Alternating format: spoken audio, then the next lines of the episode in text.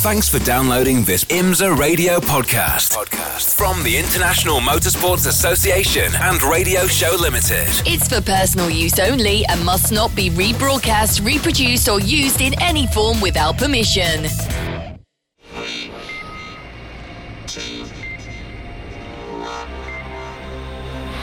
The WeatherTech Sports Car Championship on IMSA Radio.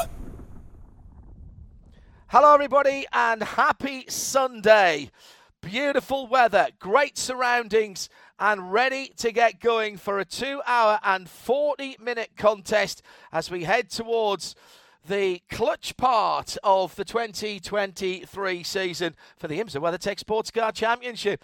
John Hindhaugh and Jeremy Shaw in the booth. Shea Adam down on pit lane as we are ready to unleash one of my favourite events of the year. We are turning the spotlight uh, on the GT categories. We're in beautiful Virginia, just over the county line from North Carolina, and uh, the state line, sorry, from North Carolina at uh, Danville. And it is a 17 corner circuit for 3.27 miles. Hasn't really changed since it was cut out of the scenery a few years ago. Turn one, certainly a place that you can pass, as is the entry to turn 12. But really, everywhere needs to be watched here. Welcome along, everybody uh, 19 cars taking the start, mixed between the GTDs, which form the majority at 14 cars. They have to have a particular lineup of drivers that uh, only includes one pro driver, and then five GTD pros where the lineups are absolutely free. However, their lineup as they qualified and that means that two GTD Pro runners are in 10th and 11th position. The Pfaff Motorsport Porsche, which will be started by Patrick Pilet and Ross Gunn in the heart of racing, Aston Martin. But at the front of the field, it is three of the pro cars. The front of the grid is a Lexus RCF GT. It'll be Jack Hawksworth that starts the number 14 car. All the pro cars have uh, red backgrounds to their numbers. Daniel Juncadella in the literally Phoenix from the Flames, WeatherTech Racing uh, Mercedes AMG, the white, red, and blue number 79 car was engulfed in a very nasty looking fire in the pit lane on Friday. The crew have worked hard to bring that car back to a pristine condition to get it into qualifying yesterday. And Daniel Juncadella slapped it on the sharp end of the grid. Starts from the front row. Row two, Antonio Garcia for Corvette Racing. Last time we'll see that C8R here in GTE form. Remember, it's been sort of backwards engineered down to a GT3 sort of specification. Uh, next year, it is the purpose built Corvette C8R uh, in the GTD category. Madison Snow is on pole position for GTD. Will sit on the outside of the second row.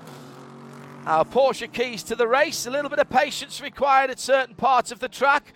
Hard to uh, ask racing drivers sometimes to do that. But Jeremy Shaw staying out of the pits for additional run through. Any penalties, that's a bit of a no no. And track position, fuel, and tyres. Pick any one of those that you think might be more important. Yeah, no, it's a really good point. But uh, interestingly, there's six teams that have elected to change tyres before the race. Most of them were starting towards the back in any case. Uh, in, in, actual fact, I mean, the, the, the highest place the car qualified 12th on the grid. Uh, but uh, yeah, they're obviously not too worried about it because they've gone you know, even farther back than they, than they might have been otherwise. Um, but yeah, track position is important because it is difficult to pass and uh, you've got to be really inci- incisive to make a pass because the quality of the teams and the drivers and the closeness of in technical specs of the cars means that getting past somebody else isn't as easy as it sounds. Shea Adam is down on the pit lane uh, for us. Before anybody asks on at IMSA Radio Shea, update us A on the weather, B on the driver times, and C on a couple of other little housekeeping items. Hot for uh, the temperature to start. We've got a drive time of 40 minute minimum for GTD, 10 minutes for the pro category. And one thing to keep an eye on. We averaged 5.3 laps of caution during this VIR contest, the Michelin GT Challenge. A couple of times we've gone all green, so it is a possibility that we stay green. Hopefully we do, but if we do yellow, the car leading the race determines which class gets to come in first. So if a GTD car is out front, all the GTD cars get a chance to come into the pit lane first. One or two threatening clouds off to the north and west. Uh, I don't mean that it's little white fluffy clouds with flick knives. They are quite dark actually, but we'll keep an eye on that. For the moment, the sun is out, the track temperature is good. Michelin tyres are having to deal with 104 Fahrenheit or 40 degrees Celsius. That's all right, but they will have had to set their starting temperature, uh, pressures rather, a little while ago. Two hours and 40 minutes on the clock. A mixed grid of 19 GTDs. It's Bibendum waving the green flag for the Michelin GT Challenge at VIR. They charge down towards the horseshoe for the first time. Two wide and about five or six rows deep. Maybe actually the full field still holding on to their grid positions as they go through. Jack Hawksworth gets a good run in that bright yellow number 14 Vasser Sullivan Lexus with in second position Daniel Juncadella, who is relishing his time in the States, loving these tracks. Antonio Garcia for Corvette slots into third. Fourth position, uh, that is still the BMW of Madison Snow. I had to pause there for a moment because I couldn't actually see Madison's car behind uh, Tonio Garcia's Corvette. They were so close together. Then there's a wee bit of a gap before the next GTD car, which is the second of the Vasser Sullivan cars. Jeremy took me to task for calling them works cars uh, early in the weekend. Work supported cars, then, in that case. I think it's fair to say, as they, yes. they are um, effectively, there's a big chunk of cash going in there from, uh, from Lexus. And uh, they are run as, uh, yes, a satellite team sort of customer team. And that's the there's two, one in each of the two categories. Then it is the Lamborghini Huracan of Loris Spinelli, who has Sean pace himself and that car this weekend in the Lamborghini. I'm not counting that out. They've sort of just been rather stealthy, not making a big noise about anything, which is um, uh, ironic. I've just said that, Jeremy, given that that's a V10, uh, five and a bit litre, normally aspirated car. It's got a great noise to it, but they've just gone about their business rather well in that 78 Lamborghini. They have. They've been kind of bubbling underneath the radar screen all season long, haven't they? And uh, yeah, the cars uh, frequently shown really, really good pace. And certainly with uh, Loris Spinelli uh, starting the car rather than Misha Goikhberg, that's an interesting strategy by that team. Also, the same for Aaron Telitz. It's generally Frankie Montecalvo that starts at number 12 Lexus. that's running in second place in GTD right now behind Madison Snow. But uh, but Frankie was feeling a little bit under the weather on, on Friday, a bit better yesterday, but didn't feel well enough to qualify. Much better today, though. So Frankie will drive the middle stint in that number 12 car during this race. It's interesting to watch uh, Madison Snow right at the start, trying to make a move and split up those three GTD Pro cars at the front. Antonio Garcia was having none of that, however, so Madison had to tuck it back in there in fourth position. Uh, if you're on the world feed or you're listening on uh, Sirius XM 207 or on IMSA Radio, it is at IMSA Radio on the platform formerly known as Twitter. Get in touch with us if you spot anything or you want to ask any questions. We've got uh, just under two hours and 40 minutes to come, and we can now revel in this field of GT cars as they head down the back straight towards the top of the hill, which is called, rather appropriately enough, the roller coaster. 14 is the uh, right hander that leads down to the left at 15, the left at 16.8. Uh, and then the hog pen at turn 17, which is where the leaders are coming to now, which is a corner that looks really simple on paper. You think, oh, that just leads onto the front straight. Yeah, you don't drive it on paper, Jeremy. Get offline there. The camber at the very outside of the corner actually leads away from the corner and just pushes you out onto the grass. And we've seen in the past, haven't we, when it's been damp out there, drivers really struggling to get back onto the front straight. Yeah, true that, and and the front straight isn't straight either, is it? There's at least three that's, kinks that's on, on, that straight before we get down to turn one, and then turn one is sort of a, a triple apex right-hander, really really tricky there with uh, you're having to run right along the edge left-hand side of the track on the, for the right-hander and carrying the brakes all the way around there as well, or a good, goodly portion around that corner as well. So yes, a really tricky circuit here. Great first couple of laps there for Jack Hawksworth in that pole-winning Lexus. He's pulled out already uh, a second and a half over the Spaniard in the WeatherTech Mercedes in second place.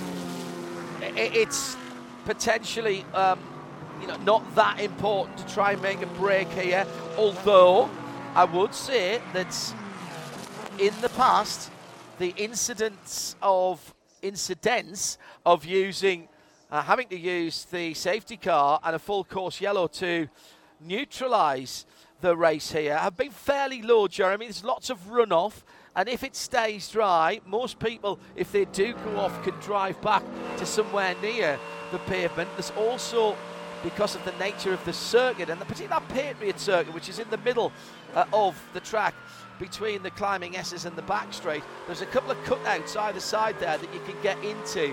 So a, a savvy driver and a bit of luck and a fair wind, if you do have a problem, it doesn't necessarily mean you stop out on track and, and need to be recovered.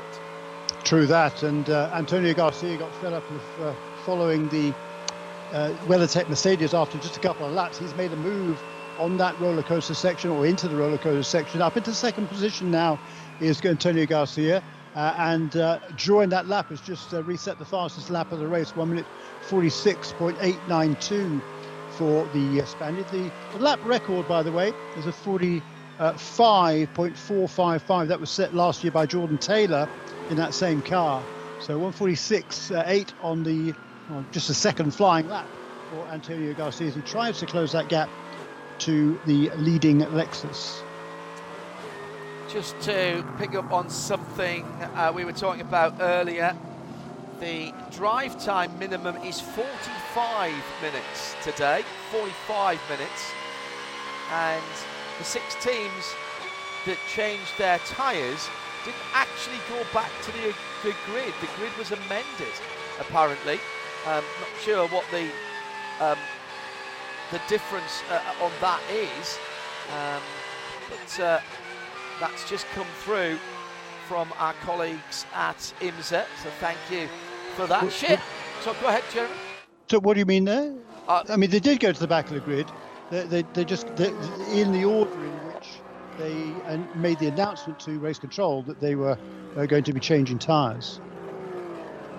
No, they, so they, did, they did go to the back of the grid, but not in the not in the order in which they qualified, but in the order in which they made the announcement that they were changing tyres. Well, that's not what IMS has just said, Jeremy. That's my point. Oh, oh they, big they, they said that they they held. I think, Shea, that's correct, isn't it? They, they held their grid position, but it was uh, an amendment um, because I guess the six of them did it. Uh, they just amended the grid. How did that work? The, the six of them that did it were all brought rated drivers who qualified the car. Therefore, by the rules, they were allowed to change their starting tires to new ones from qualifying. So there was no penalty issued. The one that had been issued earlier on grid was incorrect because it gave penalties to all the cars with bronze rated drivers already. So that's where the issue came. Um, I've just been checking in with some of our GTD Pro teams. I've checked in with four out of five of them based on minimum drive time because only having to hit that 10 minute mark means that they've got a wide open playbook for how they use their drivers. Several of them are thinking, all right, well, if it stays green, We'll split this simply 50 50 for each of the drivers. Others are saying, hmm, we're going to see how the rhythm plays out, but we would rather have a fresh finishing driver than somebody halfway through. Okay, well, let's keep an eye uh, on that. Thank you, Shea. Two and a half hours still to go.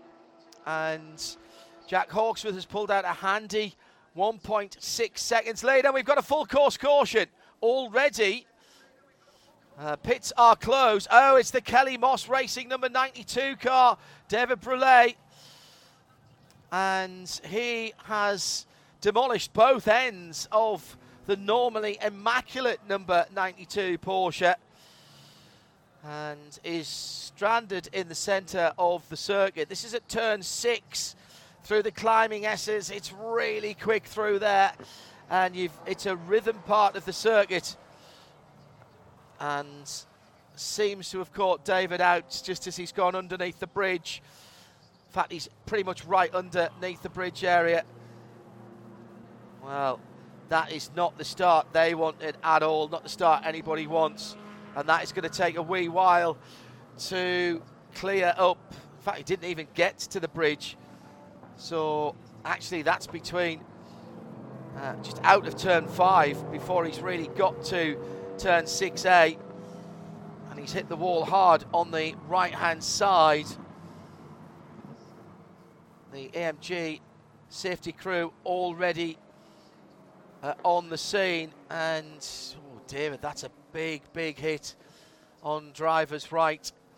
He's lost the car and in it went. Very odd looking accident there, Jeremy. But one thing we will say is these cars look like the type of vehicles you could go down to your local Lexus, Chevrolet, Mercedes, BMW, Aston Martin, Porsche, McLaren, or Acura dealer to. Um, however, these cars are built by the factories uh, as racing cars. They never started off as a street car, so they have all of the safety equipment in.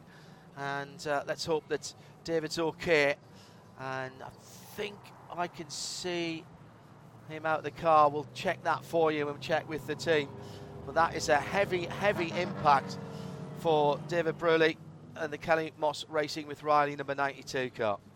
Yeah, just lost it coming out of that. I guess it's turn six, isn't it? Off uh, the sort of second of the right-handers after the uh, NASCAR turn there, and the uh, heavy impact there with the tire barrier. That's going to be uh, quite a clean up because they're going to need to get more tire barriers in place there. And already the uh, circuit vehicles there are in place with some uh, new tire barriers right in front of that marshal's post as well. Yeah. Now that was a heavy impact, so uh, I, I, think he did get out of the car already, didn't he, David? Correct. So that's certainly good news. Yeah, that confirmed from our colleagues uh, trackside. thank you to our camera operators, as always, feeding back uh, even more information than they see through their new viewfinders. Every single one of them, race fans, best in the biz.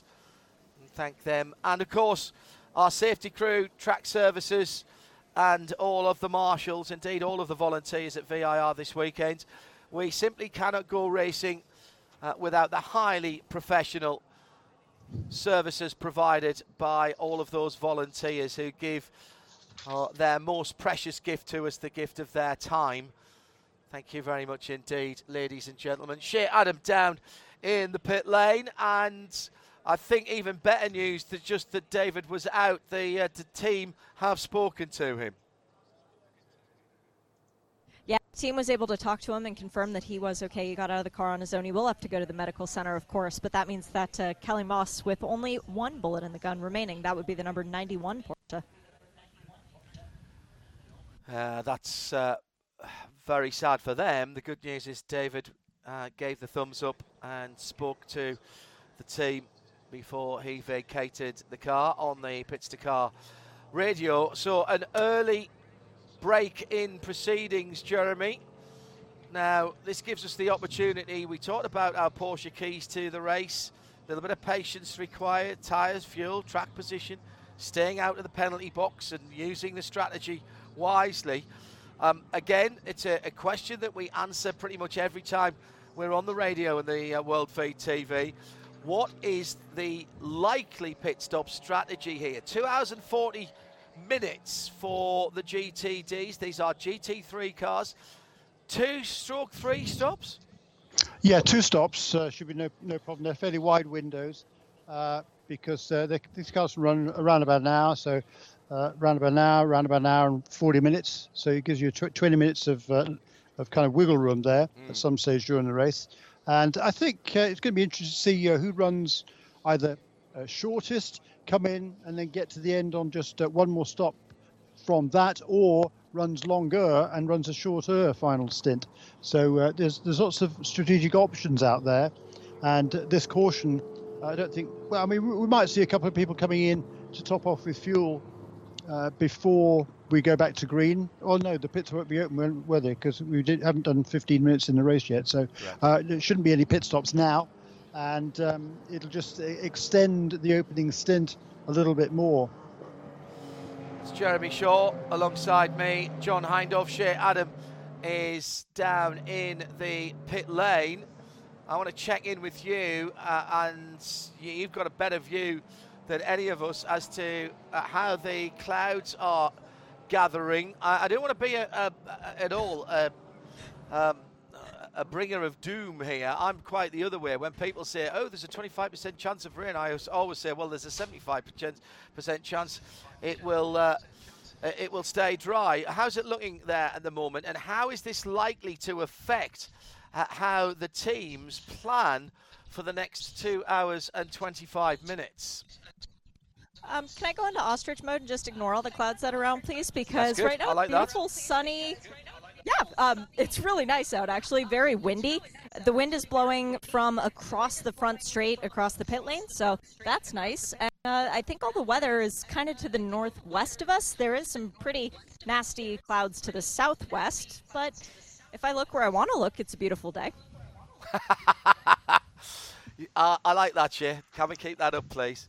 Uh, very good. So behind the safety car, that means obviously no overtaking. And Jerry was mentioning that they won't Im- open the pit lane. So the reason that you haven't seen people diving into the pit lane, Jeremy, is um, generally speaking, it's the 15-minute rule, isn't it?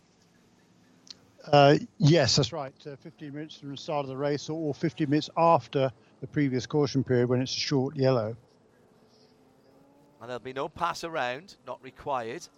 And right now, the field is, as it was at the start, is considered, uh, and through qualifying, is considered a single category. Russell Ward behind the wheel of the number 57, sitting in seventh in GTD. That's 12th overall. Uh, it has not been a banner season for Winward in either their GT3 or their GT4, GTD or GT4 GS program. Uh, thought they had a win last time out for Russell's dad, Bryce, but that was taken away in post race tech. And this is a team, Jeremy, who have made huge strides in the last few years, but it might be that 2023 is one of those years that they just want to put those result sheets to one side and file them away and restart again next year. Yeah, that's right. I mean, you can't win all the time, can you, in this business in particular? So uh, to take the rough with the smooth, and yeah, gosh, I mean, everything that can go wrong has gone wrong. It seems here for that team. But look, they're still they're still competitive. They've got uh, a bit of a balanced performance break coming into this event, which should uh, give them a little bit of uh, impetus as well. Certainly, the other Mercedes qualified reasonably well. Russell didn't have his best qualifying run, I think, yesterday, but look, he was only three tenths of a second behind Mike Skeen, so um, that's not t- too bad because Mike Skeen's got a lot of experience here, particularly at VIR. So, uh, you know, they're, they're still in the game and they'll be pushing hard to, for a good result here this afternoon. Hello to Blur Fiend, Porsche technician extraordinaire. He's got his Pfaff t-shirt on, the plaid Porsche, following the number nine car this weekend with Patrick Pilet really uh, shown a huge amount of pace this weekend, but they did uh, win the pit stop demonstration earlier on. That might bode well for them turning the, around the car a couple of times uh, later on. Uh, also to the brilliantly monikered Lanzarote Camel. Hello, Alan Prosser. Uh, who is uh, watching and listening and as ever doing all the screen grabs coming in on at IMSA Radio to help tell the story of the race. How fortunate we are that we have such great fans uh, here in the US and around the world. In the US, uh, X, uh, Sirius XM 207 around the circuit as well, of course, and on IMSA Radio RS2, part of the Radio Show Limited network of channels. And what a pleasure it has been to be part of this uh, IMSA renaissance in the last eight years or so couple of races left uh, on this season. Indianapolis coming up next for the inaugural battle on the bricks with the WeatherTech Series on the Sunday and the IMSA Michelin Pilot Challenge with a four hour race on the Saturday evening. That's a prelude to a longer race there uh, next year for this IMSA WeatherTech Sports Car Championship. Will increase. If you missed the news uh, last time we were on the air as IMSA Radio, uh, the Michelin Endurance Cup will expand to five races next year with a long distance race for the IMSA WeatherTech Sports Car Championship at Indianapolis. And it would not. Let me put it this way: it would not surprise me if that was a Saturday night race as well, and the weather uh, uh for the WeatherTech, uh, and uh, under a, a, new lighting system that Roger Penske and the team at uh, Indianapolis Motor Speedway have invested in and will be trying out this year. We'll finish off this year, of course, as tradition dictates at Michelin Raceway Road Atlanta for Petit Le Mans. My first race in the US back in 1998. Uh, in some ways, it feels like a million years ago. In some ways, it feels like yesterday. That is the circuit that I've, I think I've been to probably more than any other in the States. Let's go through the field then, Jeremy. We've got uh, Sullivan Lexus leading from Corvette in second and WeatherTech Raceway, Mercedes in third. WeatherTech Raceway, WeatherTech Racing. Uh, it, it's not actually the whole circuit of uh, Laguna Seca in third position. Uh, then it's uh, Paul Miller Racing in the BMW, Vasser Sullivan for their GTD Lexus, Loris Spinelli in sixth position for Forte Racing's Lamborghini in the top 10 made up by Tim Korthoff in the dark coloured Mercedes AMG number 32 Ross Gunn in the also very dark coloured number 23 Aston Martin. The Heart of Racing Aston Martin, the pair of them actually running together in 8th and 9th and haven't really shown the sort of pace that they would have been hoping for with Roman De Angelis in 9th and Patrick Gallagher for Turner Motorsport in the number 96 BMW in 10th position. So this is taking yeah. Jeremy. Sorry, go ahead. No, well, I was just going to say, I mean, the only guy who's really made any progress since the start of the race, or the guy's made mode progress, who's to be kind of a 23, that's uh, Ross Gunn in the uh, pro hard racing Aston Martin, kind of a 23. He's up to eighth place, having started 11th. Other than that, there's really only been just you know one position change for anybody either up or down from the start of the race. The most significant those, however, of course, is changed for second place with the Corvette of Antonio Garcia finding way past the Mercedes of Danny Juncadella? Uh, we uh, have had a number of laps behind the safety car here, the Lexus safety car. How's that going to affect how far these cars can stretch into the race, and what what potential strategic advantages or even disadvantages uh, might it have? Is this pushing people to two uh, two stops that are more evenly spaced, or does it push the first stop further into the race, Jeremy? No, it's it's it does it's not really going to affect things that much. I mean, you're still going to have to make two stops during the race. That's no that's no problem. What it does do, of course, is mean that the the uh, the AM drivers in GTD have less track time.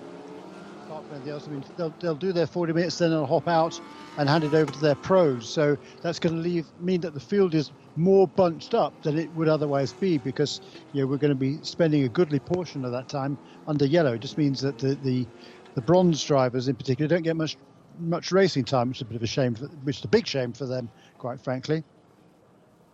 But other than that, it's really not going to change too much. I mean, yeah, it, it'll it'll widen up those that the windows that we talked about earlier on are already pretty wide here in terms of when they need to make a pit stop.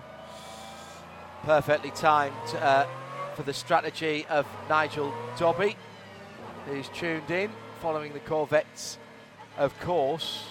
Uh, great aficionado of Corvette racing.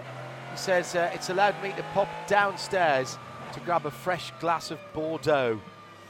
Uh, other beverages are available. Drink responsibly and never drink and drive, obviously. But uh, that sounds like a reasonable strategy, Nigel. Nice to know that you are with us for the IMSA WeatherTech Sports Car Championship. Going green next time around. And Shea Adam, surprisingly, I see a bit of movement on the wall. What's going on down there? I've walked up and down the pit lane twice now, and finally, people are moving, and it's only the number 23 Heart of Racing Aston Martin. They are up on the wall with the fuel probe. They do have sticker Michelin sitting in the sunshine baking. Would take a little bit less long to get heat in them today in these conditions, but it looks like they're going to be doing a pit stop. No driver change. Alex Riberas is still up on the stand, and now that I've said it and told everyone else what they're doing, they're putting the fuel nozzle back down. Sorry, guys. Might as well have had a huge foam finger pointing at them, Shea. Thank you.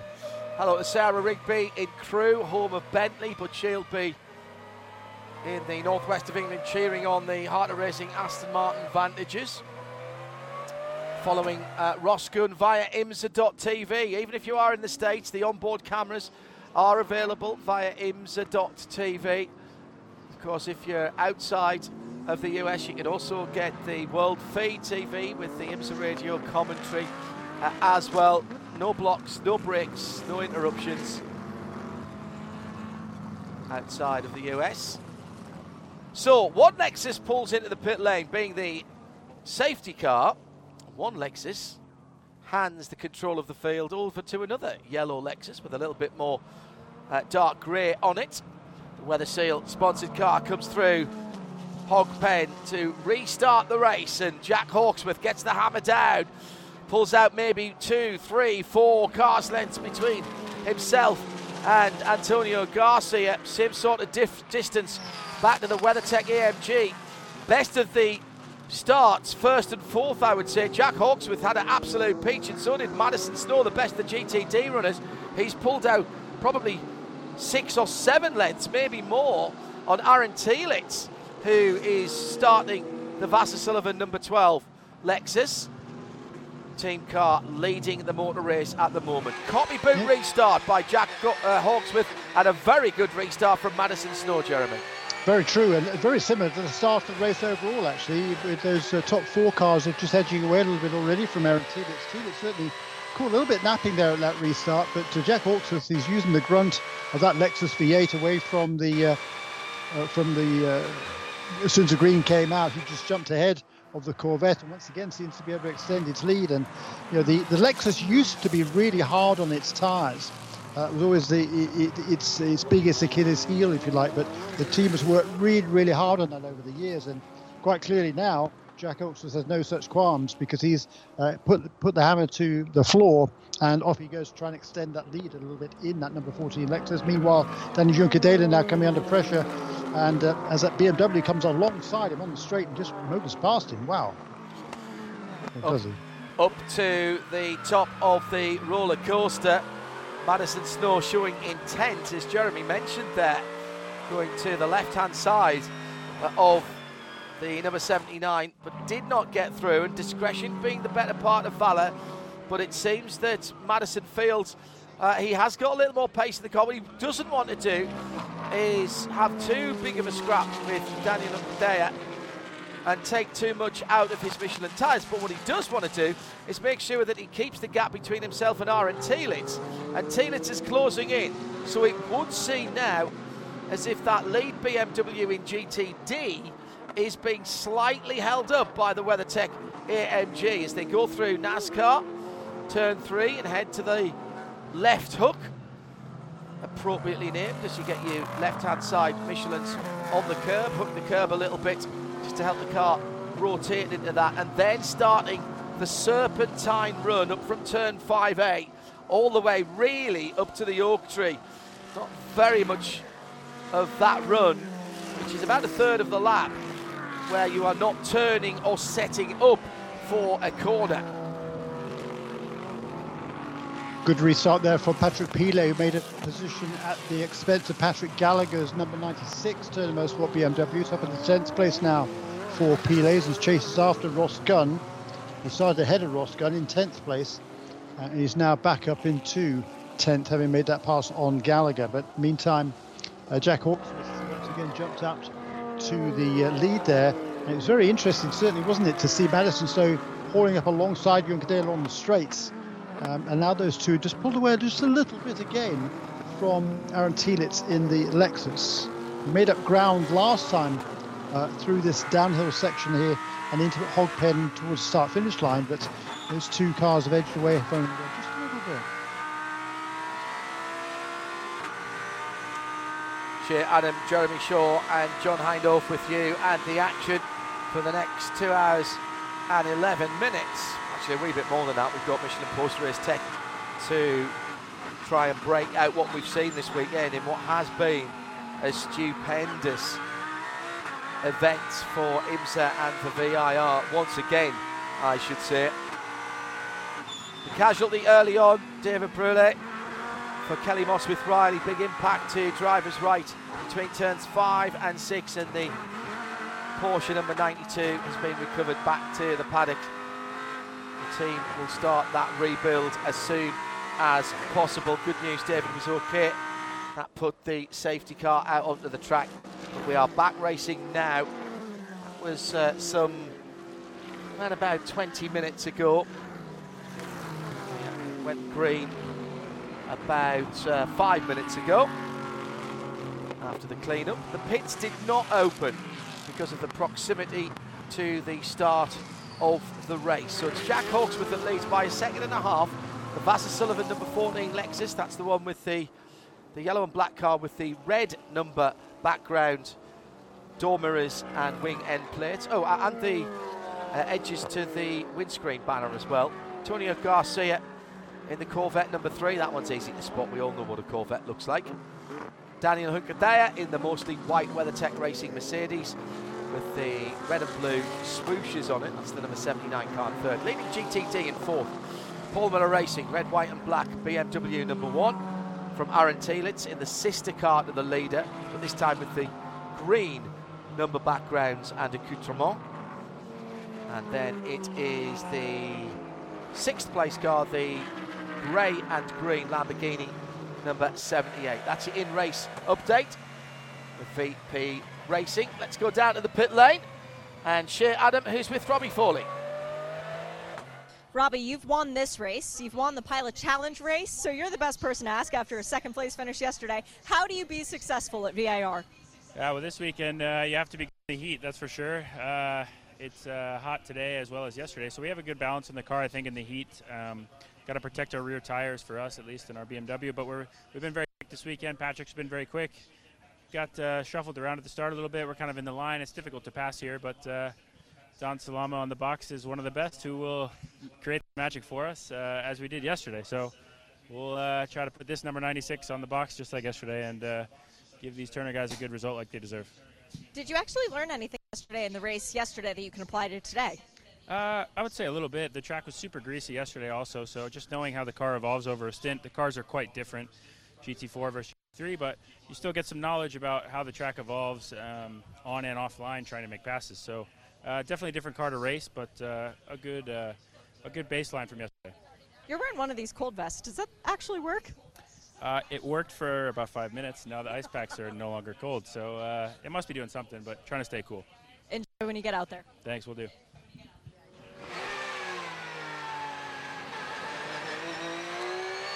So, still well over two hours to go.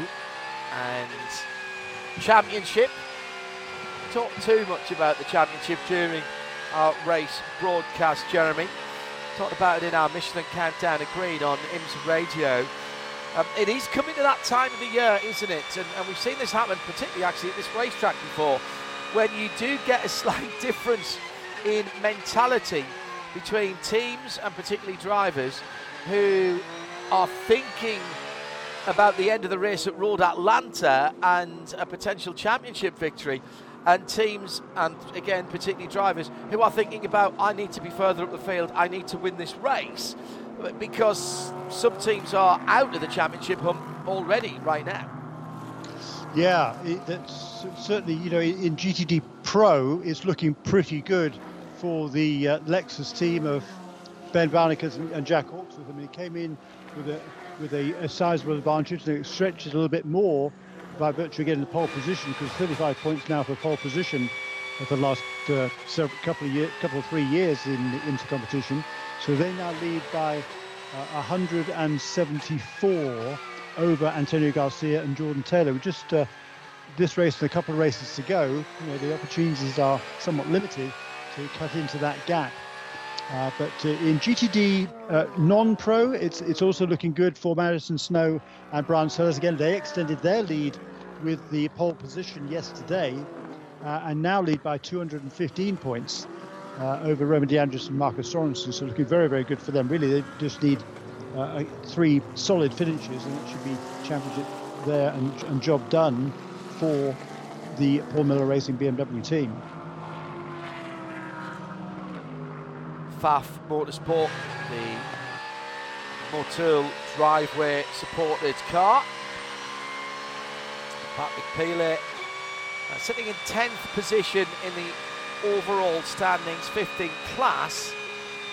Uh, I'll say right now that come the last stanza of the race, uh, we'll probably stop talking about GTD and GTD Pro for a little while and just concentrate on the overalls and we'll sort it out with the checkered flag.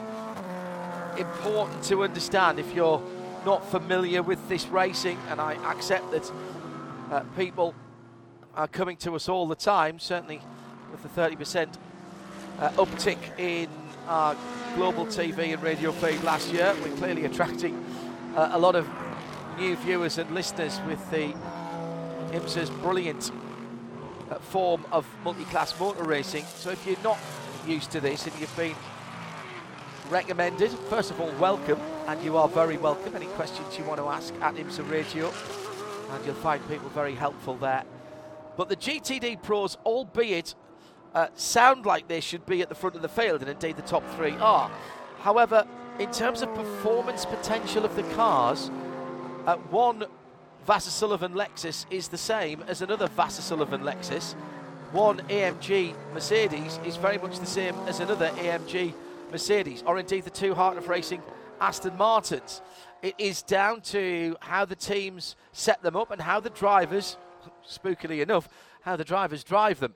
Uh, and of course, some engineering and some strategy goes into that as well.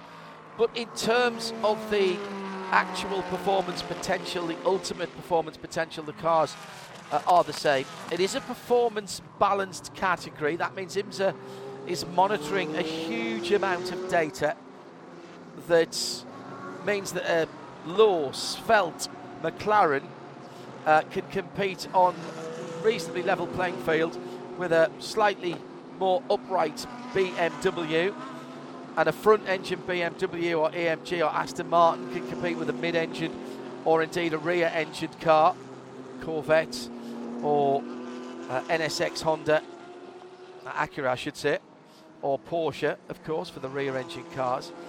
And whilst BOP is often seen as a negative in some series, Jeremy, you and I have said many times to, uh, down through the years that the uh, the IMSA Michelin Pilot Challenge and here in the GTD classes of the IMSA WeatherTech Sports Car Championship, um, all all hail to BOP because we have seen such a variety of cars down through the years and, and such a variety of manufacturers and and they have all had their their times at pole positions, fastest lap, and indeed uh, podium positions.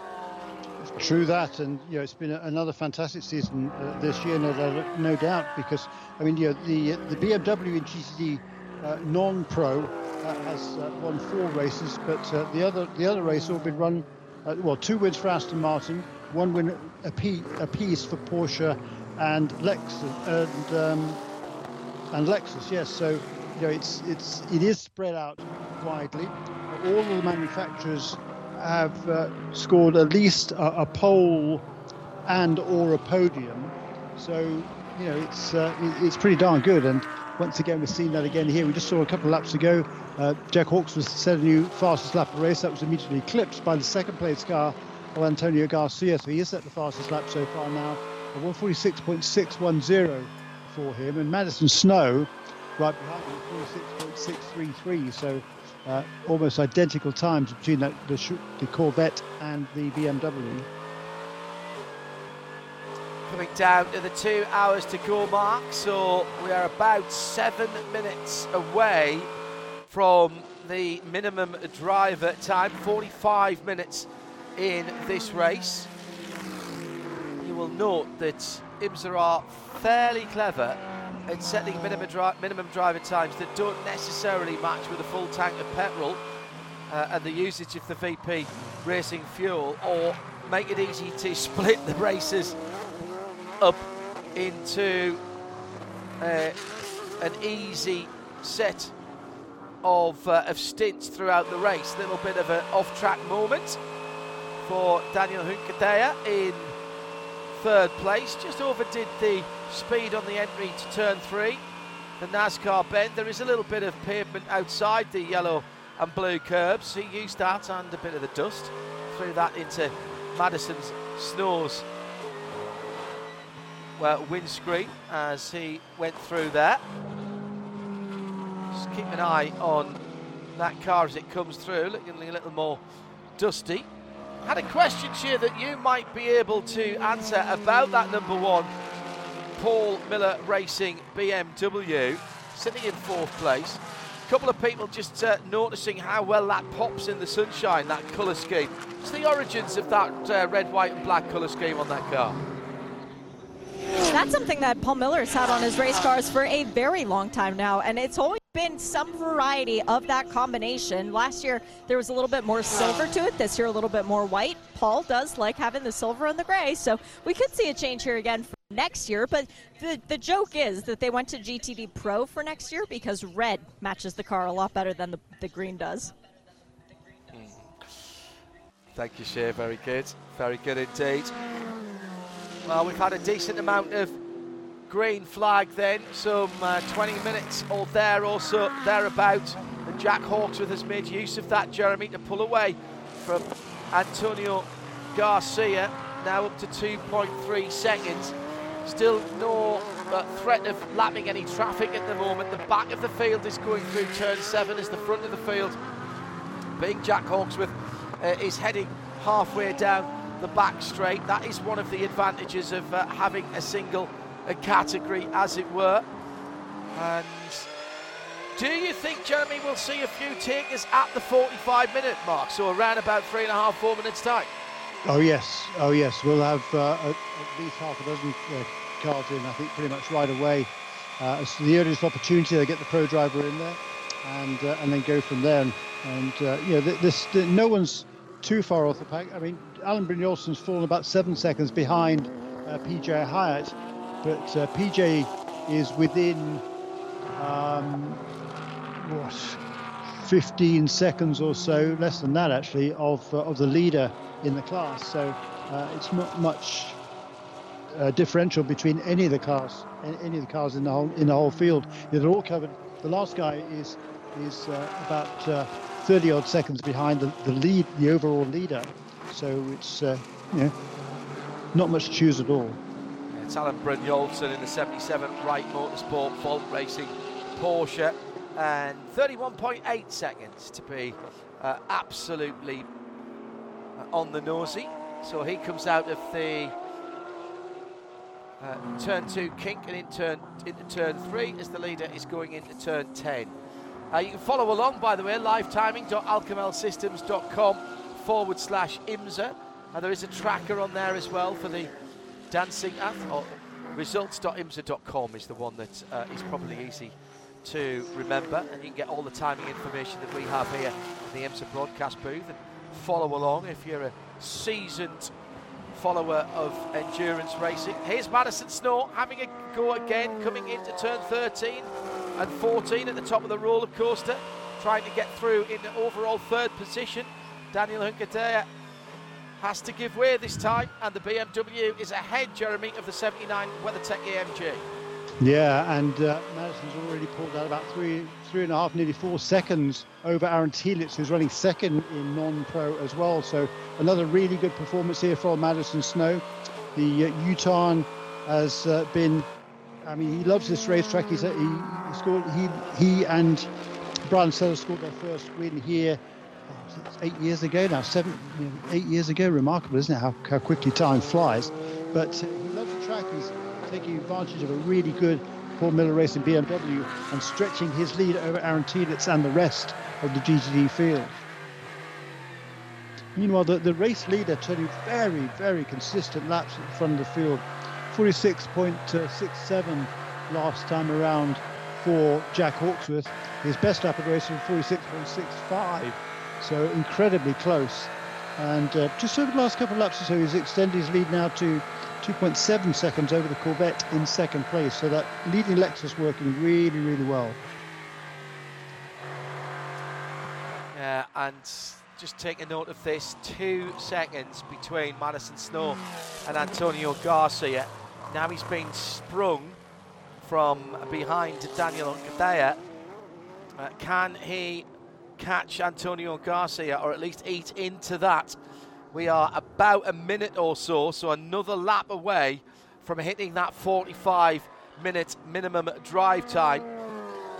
And uh, by the way, not that this should be a surprise, but there are people who will be uh, putting the black marker of doom, the sharpie of doom through cars uh, on the brilliant Andy Blackmore Spotters Guide.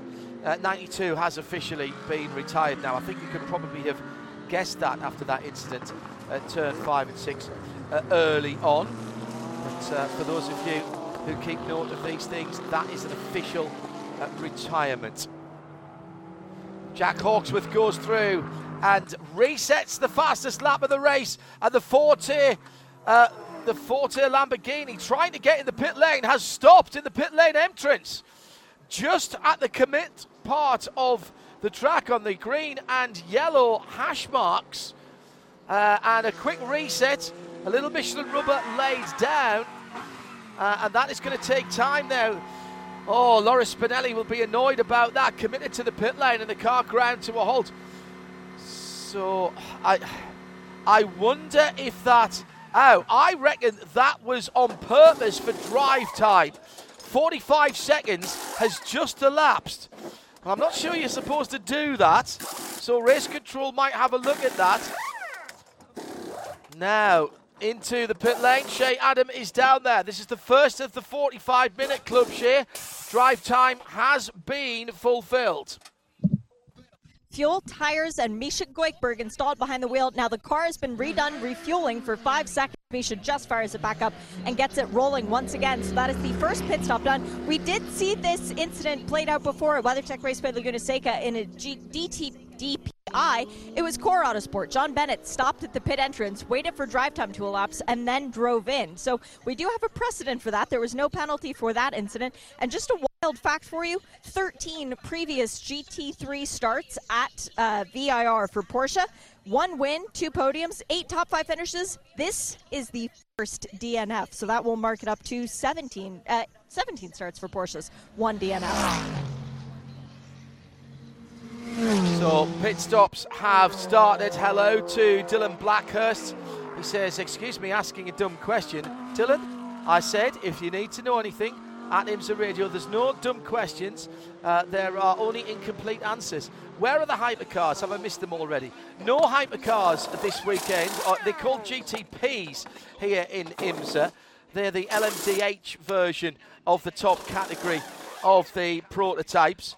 Uh, uh, uh, the global prototypes, DPI 2.0 if you like.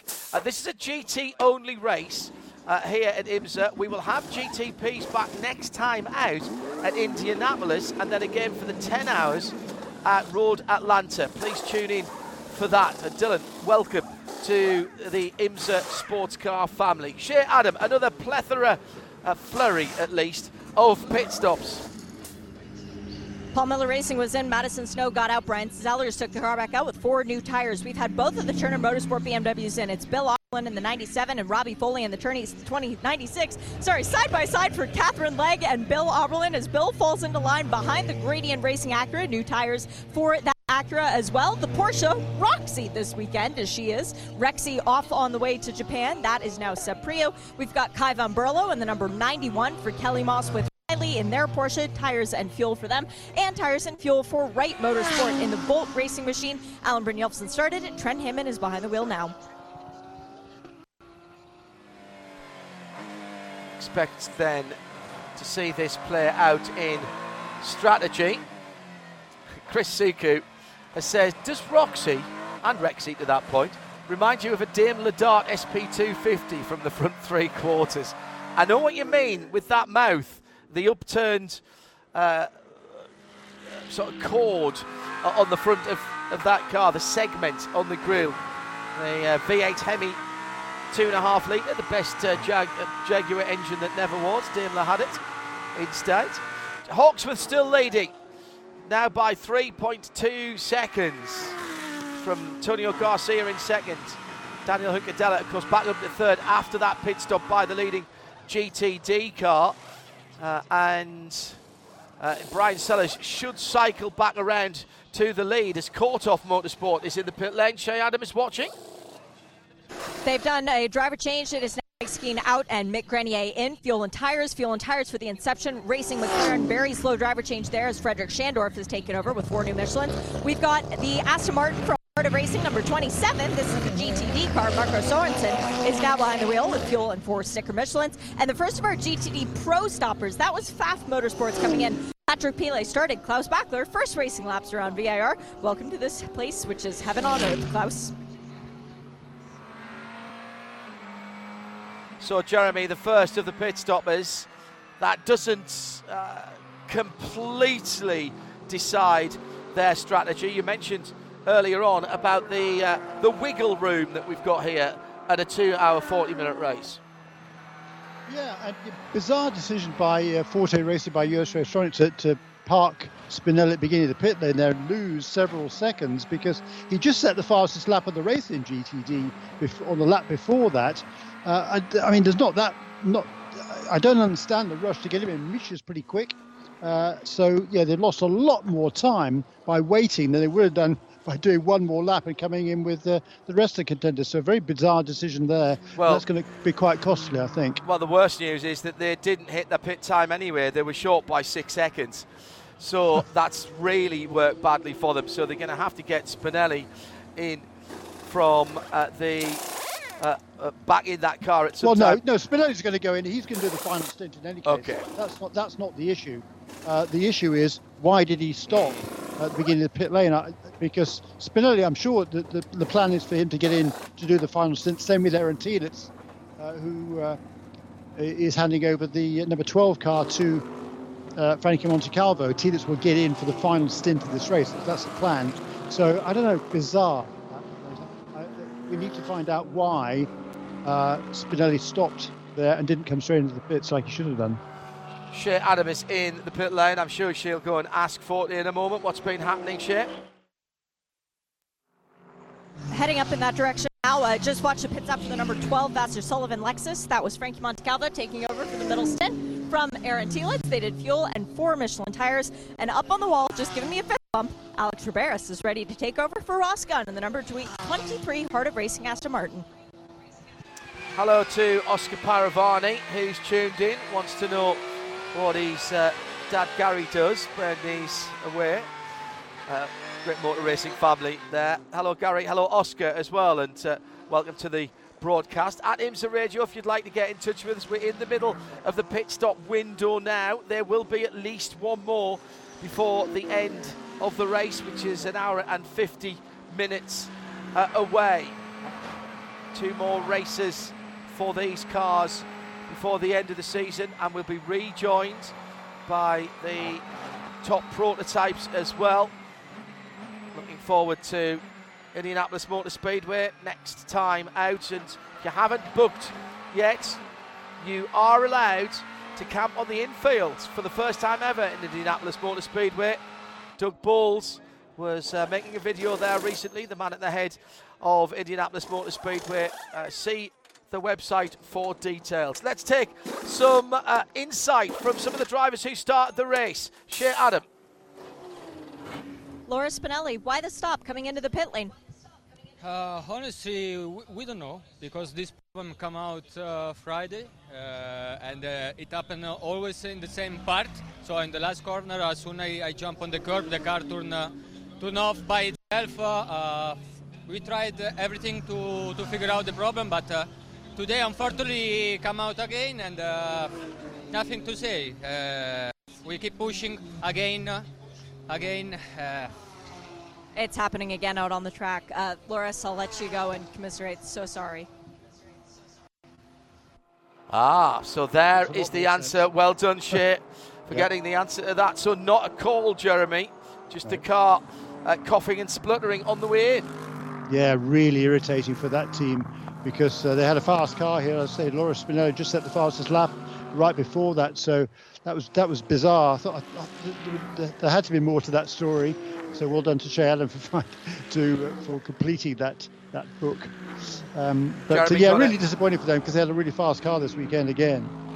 The Heart of Racing Aston Martin team have not had a weekend up to their normal standard, and it's getting worse They're going to have to come down the pit lane for the 27 car again. Their fuel flow uh, was incorrect. They didn't adhere to the minimum fuel time. Their second car is in, the 23 Pro car with Alex Riberas Corvette in as well. Uh, in the number three, GTD Pro comes out to third position. Antonio Garcia brought that car in, and I'm pretty certain that Antonio jumped out of that car very early in the piece. That's a great stop from Pat Miller. Coming back with uh, GTD cars next year, uh, and of course, there'll be privateer cars as well in the GTD category. Uh, Jordan Taylor taking over that car as he looks at his last three races for GM and Corvette, being massive part of that racing family for a little while, but he's going back to his actual family for next season as he heads to Acura, to GTP, and to Wayne Taylor Racing with Andretti Autosport. They'll have two GTP cars in the championship next year. Jordan then rejoining.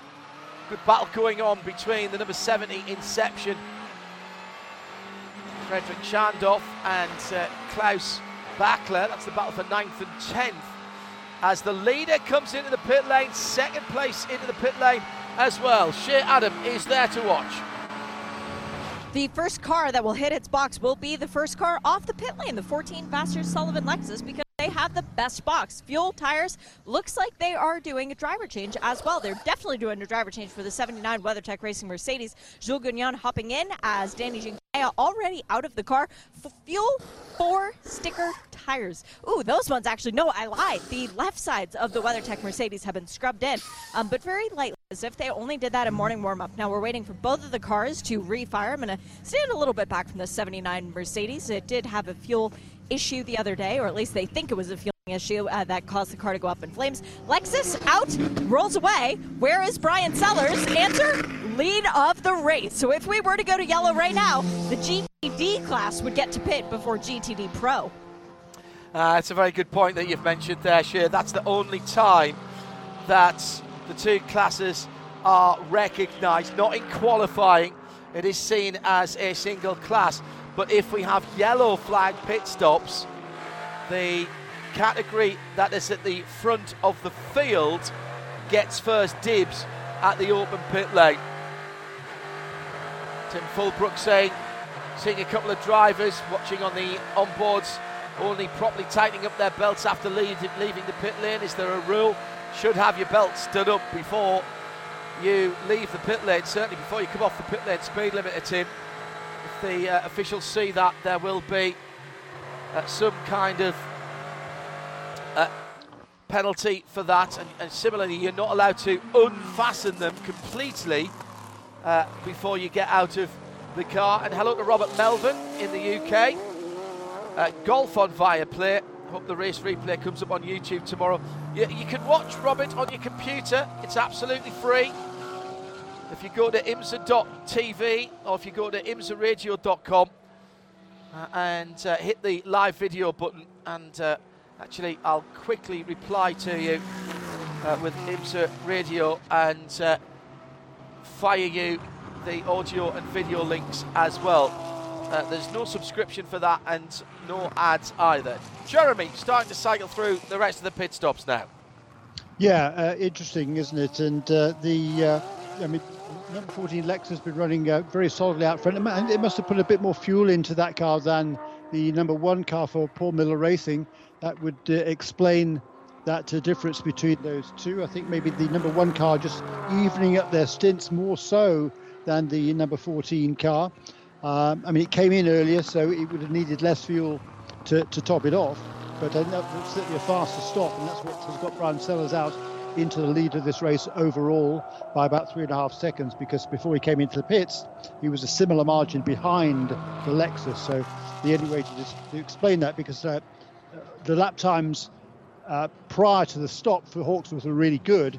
So uh, I, I, think it must have been just a shorter stop, less fuel going in to the number one car is what I would assume.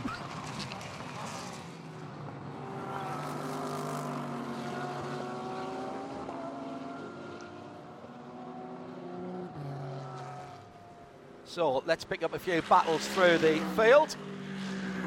The Winward number 57, 11th position. Phil Ellis with a similar coloured car behind him, but that's a BMW. Bill Auberlen, who had it coming together with Katherine Legge as they were exiting the pit lane after their pit stops. 66 Acura just in behind there, Jeremy. Yep, and uh, nice first stint there for Sheena Monk. Uh, she's handed over to Katherine, who's already made up uh, several positions uh, since the restart. But uh, Sheena was doing a really nice job there, hanging on to the uh, Inception McLaren that was directly ahead of her through her first stint. Really good effort by them. Uh, Schandorff is still, since the pit stops, pulled, de- pulled out a little bit, pulled up a few positions in number 70 car up to ninth position overall, now fifth in GTD for Frederik Schandorff. But it's uh, you know at this stage everything planning out uh, pretty much as one expected. The, the loser though in that round was Marcus Sorensen, number 27 car. That was it. That was the car that had to make an extra pit stop there, wasn't it? That got penalised. Is that uh, right? Marcus Sorensen. Yeah. Uh, in the 27 Heart of Racing Aston. Yes, that was the fuel. Uh, uh too quick a fuel stop. Yes, absolutely, Jeremy. So yeah. that's why that's been down the pit lane one extra time. They they haven't decided to do some uh, tricky strategy. Strategy was part of our Porsche keys to the race, and Michelin Countdown agreed. Talking about strategy and track position, and sure you don't get penalties. Well, unfortunately, Heart of Racing number 27 Aston hasn't managed to stay clean on that point of view. Then it's all about fuel and tyres and pace and being a little bit patient. Brian Sellers has pace, he has experience, and he knows how to get themselves to the end of the race. I thought it was a really good stint by Madison earlier on. It's off at the top of the circuit. This is the Arrow 78. No, it's not. It's at turn one. Excuse me. The Forte Lamborghini has gone off at the horseshoe and just makes it back onto the circuit uh, in elegant isolation there, so it hasn't bothered anybody else, and there was nobody around either. So those at the moment, we'll keep an eye on those Porsche keys to the race. Just a, a little bit of a mis- oh, engine's cut out again. Engine cut out again. The lights went out, so that wasn't the fault of the driver there, Misha Goikhberg. So the lights go out which means the engine's cut, and therefore he loses the brake pedal, he loses the ability to steer with the power steering, and so he'll be jumping on that brake pedal, probably with both feet, and trying to get the car restarted. That is a real safety issue now for that car. They're going to have to bring it back in, Jeremy, I think. Yeah, I think so. Really unfortunate. I mean, it seems to be uh, out of control with that car. They don't seem to be able to understand exactly what the problem is. And it's bitten them now several times, and it's going to be a really, really long afternoon from here for that number 78 crew. Meanwhile, new fastest lap of the race, a couple of laps to go by Jordan Taylor, uh, 145.010 for the uh, Corvette. Uh, and uh, that is a new lap record because uh, he had the record last year at a 45.4, so 45.0 then uh, for Jordan Taylor. Jeremy, we've got a crash. Turned, got a crash. Uh, this is at turn 14. You don't have a small one at the top of the roller coaster. This is going to bring out the safety car again. Somebody's gone straight on. I have a strong suspicion that is the Lamborghini again. There's a little bit of green that I can see, and I think that's the Arrow uh, livery on what I can see of the swan neck. Yes, it is confirmed now by our team up at Charlotte, who have a couple more views of that. Thank you very much, Aaron. And our intrepid camera operators, second full course caution of the race. And do the lights go out again? Yes, they do. Exactly the same as we saw at turn one and this time with far more significant consequences. So the engine cuts out, and at that point, Misha Goikhberg is a complete passenger. She's already down at the team, and they've given her the nod. He's been speaking to them. and he is okay. That is a driver's nightmare, Jeremy. Yeah, I mean, your brake failure uh, and a fire are the two things you fear most as a driver, and uh, they didn't have the fire. That was the number 79 car in the pit lane on Friday, but uh, the, with the all the electrics cut out, you've got no braking on these cars, and he just went uh, pretty much unabated speed into that tire barrier. So really scary there for Mr. Goikhberg, and certainly good to hear that he's been talking to the crew, and hopefully, you know, he's completely buried underneath that tire wall. Um, but uh, gosh, that's uh, that's a really scary incident there for the number 78 Lamborghini. Uh, I think as as bad as the loss of the power to the brakes, you will still at least get some retardation, and you can um, slow it down a wee bit. It's the loss of the steering, Jeremy, because these cars have got such short steering racks. By that I mean you, you don't turn very much side to side. Pretty much if you go through um, 90 degrees, certainly 180 degrees, you're pretty much on full lock. And that means that there's an awful lot of resistance on the steering rack itself. Plus, you've got big, wide, sticky Michelin tyres that don't want to turn. And when you have no power assistance, it's nigh on impossible to turn the wheel, particularly at the high speeds that we're talking about here with a wee bit of downforce on as well. Uh, so that car, I tell you what has happened. Those banded tyres did their job, didn't they? Because oh, there's yeah. what, three or four uh, rows of uh, tyre stacks there that are held together with uh, an almost a conveyor belt style of uh, rubber casing around the outside that are bolted through them, and that has uh, absorbed the energy of the Forte Lamborghini and stopped it getting to the guardrail. And in that, and look, they don't look particularly pretty. They don't look particularly high tech, but they still do their job. They really do, and, and there's a gap between that banded tire barrier and another barrier behind that as well. So it can it can move that entire tire wall, if you like, uh, forward probably six or eight feet or maybe ten feet. I'm not quite sure what the gap is there, but it's it's, it's substantial, and that in itself dissipates a lot of energy as well. Some weather over there in the distance. Uh, last time I looked at the weather forecast, by the way, if we're going to get any rain here, it's going to be after five o'clock, and the races should be done by then. So Hurrah! I'm going to drink drink to that. Uh, just before that caution period came out, Frederik Schandorff moved up a couple of positions. He got past both the number 23 Aston Martin of Alex Riberas and the uh, Mikaël Grenier's Team Korthoff uh, Mercedes, which uh, has lost about half a dozen positions. It, it's fallen from seventh to 12th, so lost five positions, did Grenier. So not quite sure what happened there to that to, that uh, Schandorff jumped two places from uh, ninth to seventh. Looks like there's a little bit of perhaps the evidence of raindrops on the number 70 Inception windscreen, uh, unless it's just been some dirt or some debris thrown up onto that car. No, I'd certainly like to know how he how he made up those two positions on that last lap and why Mikaël Grenier fell back uh, several positions. We've got several pit stops though uh, taking place. It would appear. Shea Adam is watching. Topping off for the following cars: 57 Windward Racing Mercedes, 27 Heart of Racing Aston Martin, 77 Volts. That would be the Wright Motorsport Porsche. The 91 from Kelly Moss with Riley and Roxy was in for AO Racing those cars coming down pit lane, everybody else staying out. And of course, this was the example. GTD car leading overall. GTD cars get to come down the pit lane first. Hello to Sasha Hutchison in Ambleside in the Lake District in the UK, cheering on all of the team Lexus cars, both of the team Lexus car. And there is definitely rain falling uh, at the area closest to the top of the roller coaster. And Shea Adam has come woefully unprepared to the pit lane, which is unusual for her. No rain gear, Shea.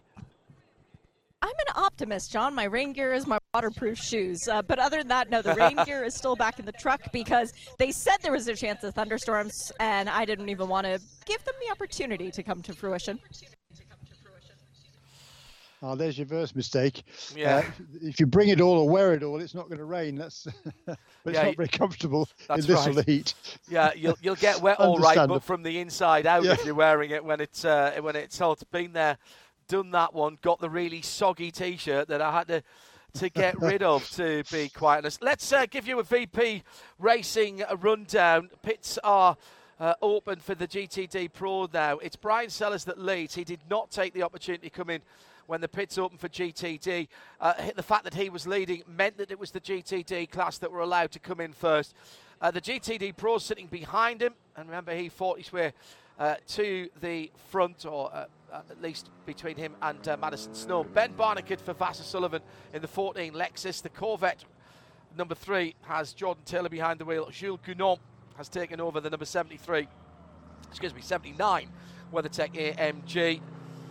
And then it's Robbie Foley for Turner Motorsport. He's the second place GTD, fifth position overall. Frankie Montecalvo for Vasser Sullivan's Lexus number 12. Fred Schandorff for the number 70 Inception Racing McLaren inside the top 10 there. Then the two GTD Pro outliers, if you will, Heart of Racing Aston number 23 and the Klaus Bachler driven Pfaff Motorsport Porsche number 9. They're in 8th and 9th. Top 10, Bill Auberlen, Turner Motorsport, who had contact in that number 97 BMW with the 66 of Katherine Legge at turn 1 uh, that uh, happened a few laps ago. Jules Gounon coming into the pits, by the way. Behind Auberlen is Mikaël Grenier and Katherine Legge. And just coming out the pits, Winward, Wright, Heart of Racing, Kelly Moss, and AO Racing, 57, 77, 27, 91, and 80, having had their splashes. That's your VP Racing update. And Shea, you've got some GTD pros. Fuel only for the 23 Heart of Racing Aston Martin and the 79 WeatherTech Racing Mercedes. Let's see if WeatherTech stops at the pit close light. It does. Very well done. Good job, Joel. Waiting on Alex Riberas to fire the car back up once again. It doesn't want to go. The fuel probe has been released from the car. Alex can't get it in gear. He can't get it moving. That's a four tire stop for Pfaff, by the way, while they did the fuel. Now Alex gets the car fired up once again. They're plugging the fuel probe in to make sure that they got every last drop of fuel in. They didn't. And there we go. Now Alex is able to roll away. The best news is that that happened under caution, because if that had been under green flag, that would have been 15 seconds lost. Uh, That's a good point, Shea. Thank you. Hello to Mark Whiteleg. So have you seen the new Lexus GT3, Toyota Lexus? Not sure what it's going to be called yet. Testing at Motegi last week. Was testing at Fuji a couple of three months ago. There's some video of that that was leaked out by, I'm pretty certain it was Gazoo Racing who leaked it. Can't wait to see it racing globally. He says Sportscar365 we've got some uh, pictures and some video of that.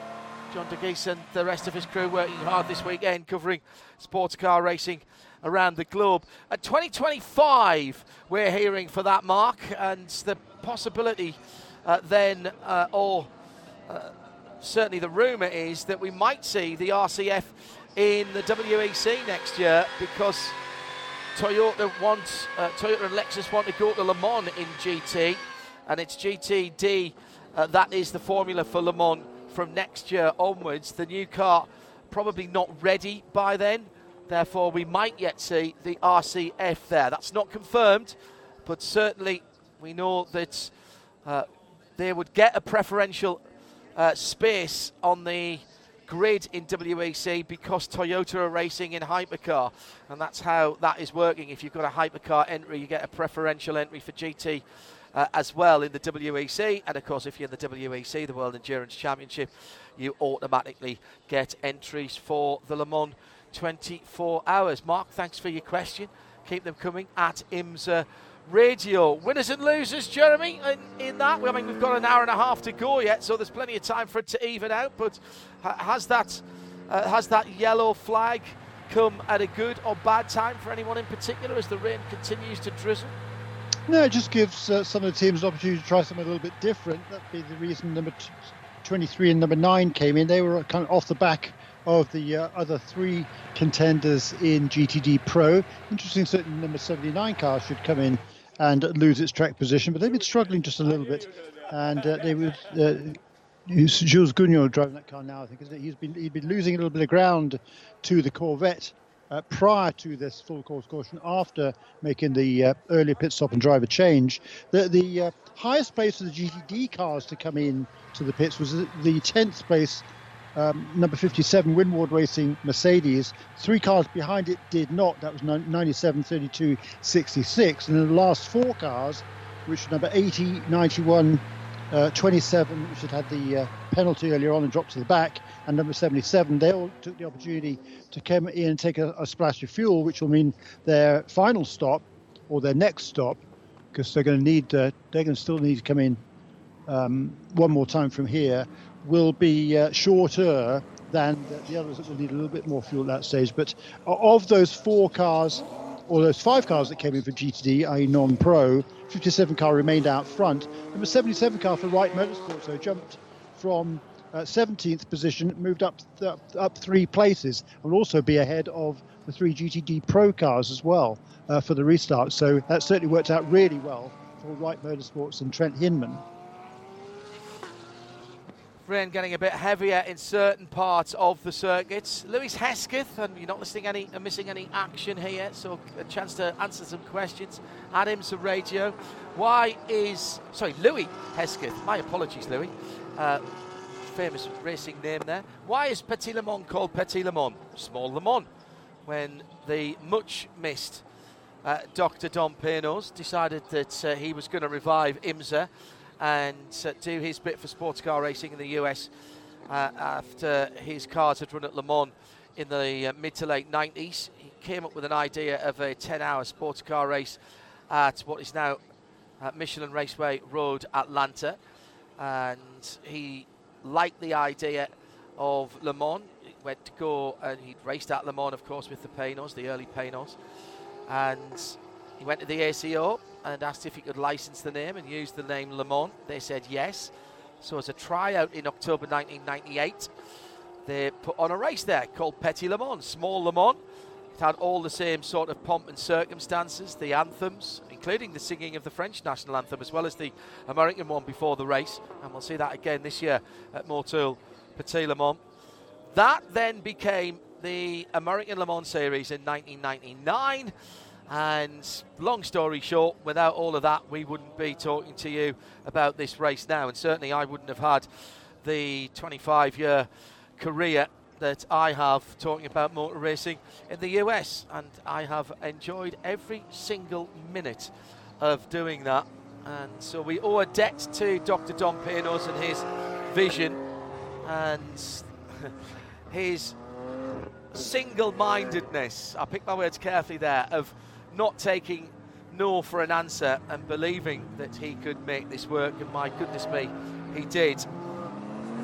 And what we're seeing now is certainly a legacy of that. And of course, of Jim France. The two series came together in, what was that, 13, 14. And uh, IMSA and Grand Am became the what was then the Tudor United Sports Car Championship and has brought the whole of global sports car racing to a single class at the top. Those were the cars we were talking about earlier on.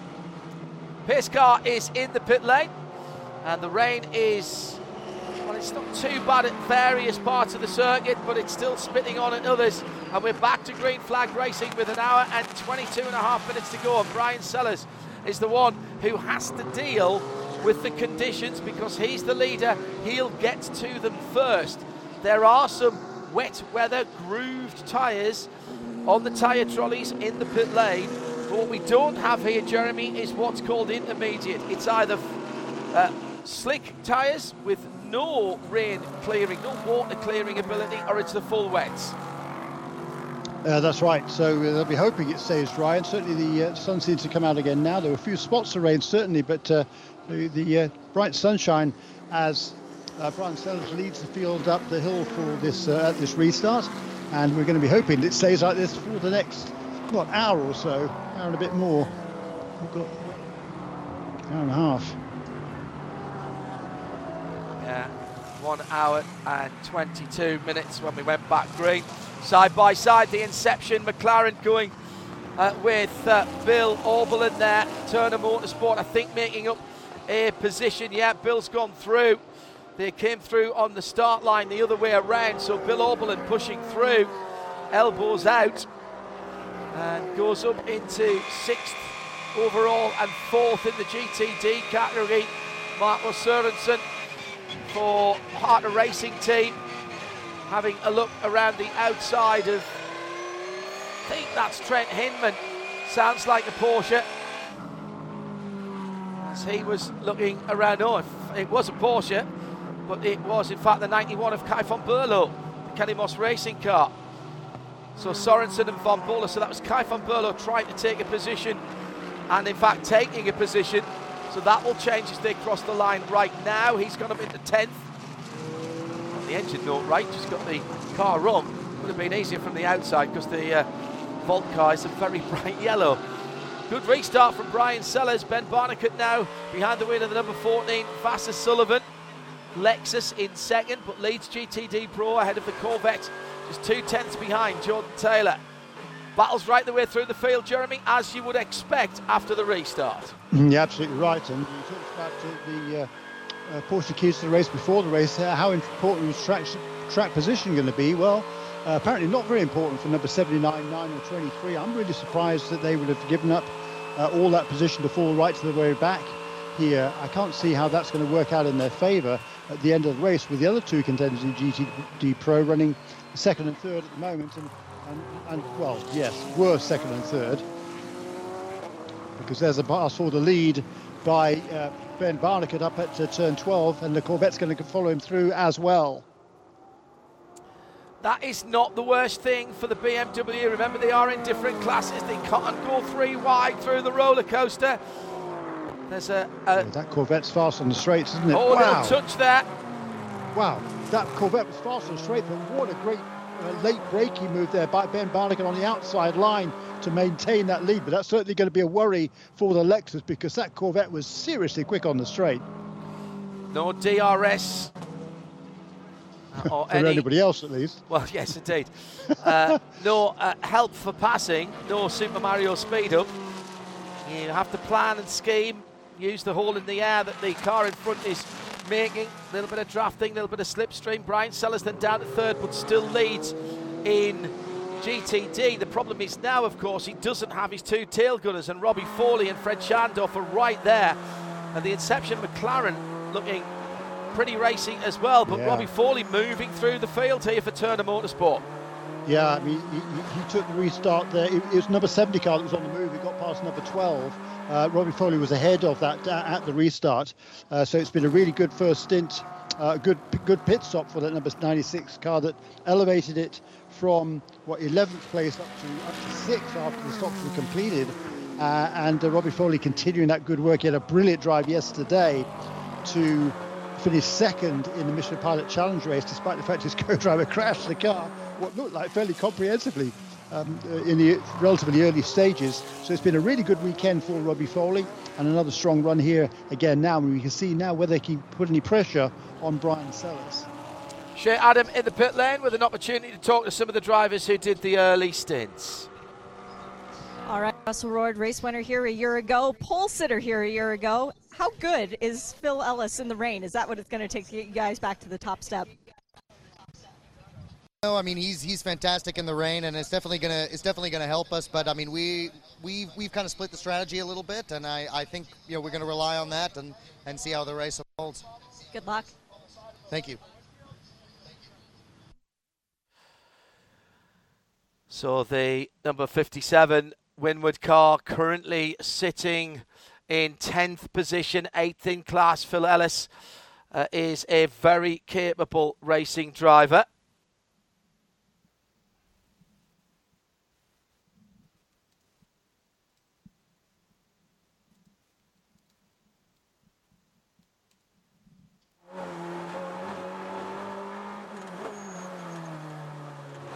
Just on an hour and 17 minutes to go. Still one pit stop, Jeremy. And what do we reckon these cars that can do? We haven't really had a full green flag stint, have we? Both of the stints have been interrupted. Um, nice run uh, out of the oak tree to uh, Rob Brian Sellers of the lead, or at least to relieve him of the lead. What do we reckon? 50 minutes? 55 minutes, do you think? Yeah, they can do better part of an hour. I think uh, the uh, GTD cars. And uh, so we're looking for a, a, moment of the race at the end of it. If the Lexus wins it, that'll be it for me, um, I, I, if I remember, uh, because uh, that was a really late breaking move on the outside there by Ben Barnicoat, enabled him uh, enabled him to keep the lead. He maybe lost a little bit of momentum coming out of the oak tree, having passed uh, Bryan Sellers for the lead of the race, but uh, it looked like he was going to fall back there. The Corvette seemed to be marching past him, but uh, really super late on the brakes was Barnicoat. There he goes uh, from the onboard the Corvette. That was a brilliant move by Barnicoat to maintain the lead or kind of regain the lead, really, because it certainly lost it momentarily uh, to the Corvette. That was fun to watch. Oh, problem for the WeatherTech number 79 car. Oh. Smoke from the left rear. There's been contact there, and there's bodywork rubbing on the Michelin tyre at the left rear. Now, it's folded under. He's had a little bit of a tap from from behind. more than a little bit of a tap. It was uh, quite a bit of a thump, actually. That's the Pfaff Porsche that hit him, uh, that car, and that is going to cause some issue for Jules Gounon. The worry is when the, well, ideally the bit of bodywork will flip off and disappear at the side of the track. The worry is when the the smoking stops uh, because it probably means it's worn through the tyre. Sure, Jules will be allowed to continue like that. Race control will be keeping an eye on it. The good news is the little splashes of rain have disappeared and we're back to full dry around the track. It didn't really affect the lap times. It was what drivers often call psychological rain. And as a motorcyclist, I totally understand what they mean. When you see it on your windscreen, and as a motorcyclist, when I see it on my visor, uh, I immediately change my driving style. These guys are so good that they don't do that. They are feeling for the actual grip, not what their brain is telling them. Shea Adam, are we going to see the 79 car into the pit lane for WeatherTech? Yes, we are, and I'm watching some bodywork being uncovered at Pfaff as well. They're possibly thinking about a new nose for the Porsche, so I wonder how bad the damage is to that as well. I'll run out to the wall and look at the Porsche as it comes by, but yes, the pit board is down for WeatherTech. They're going to do a splash of fuel while he's in, of course. Yeah, and that was quite a big hit there, and I haven't uh, oh, yes, it has been reviewed. No action. Um, I, I just wonder if that if the 79 car had been speared off into the into the boonies, it's in the pit lane now, as happened to Scott Andrews yesterday in the, the pilot race, whether there would have been a different outcome from that.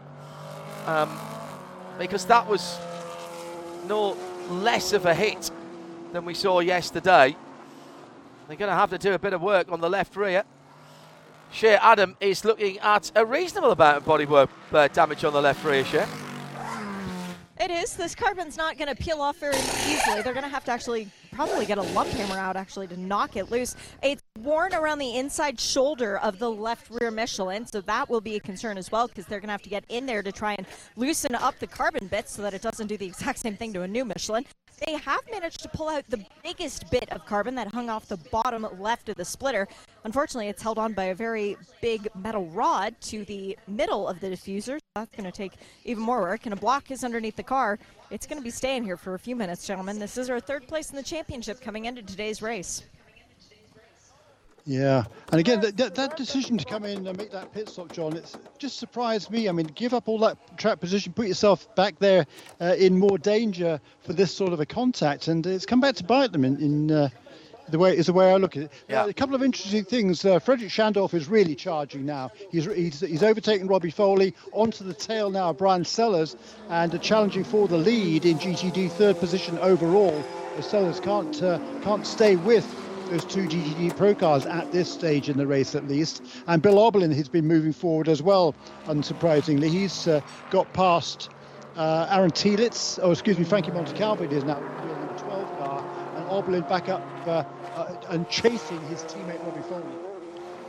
I think there might be a bit of suspension damage on the left rear of that WeatherTech car, third in the championship, as Shea mentioned, showing a little more camber than I would like to see, and I can see that with the naked eye. So there might be a lower control arm that's been bent or something like that. Driver stays in the car, Gounon. Nothing he can do. The door is open, so he gets a wee bit of fresh air through.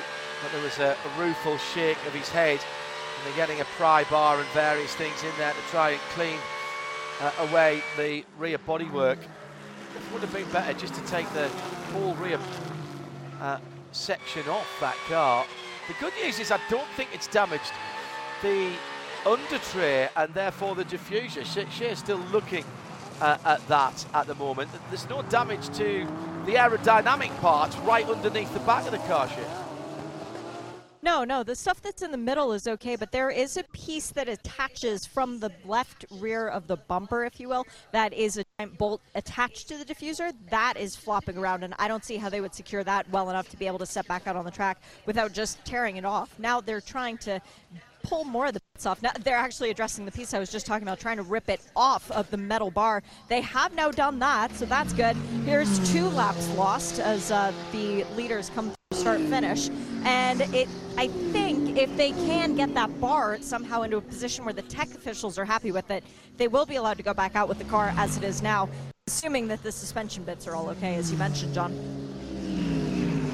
IMSA technical official just giving the uh, rear aerodynamic, underbody aerodynamics, the diffuser, a bit of a run.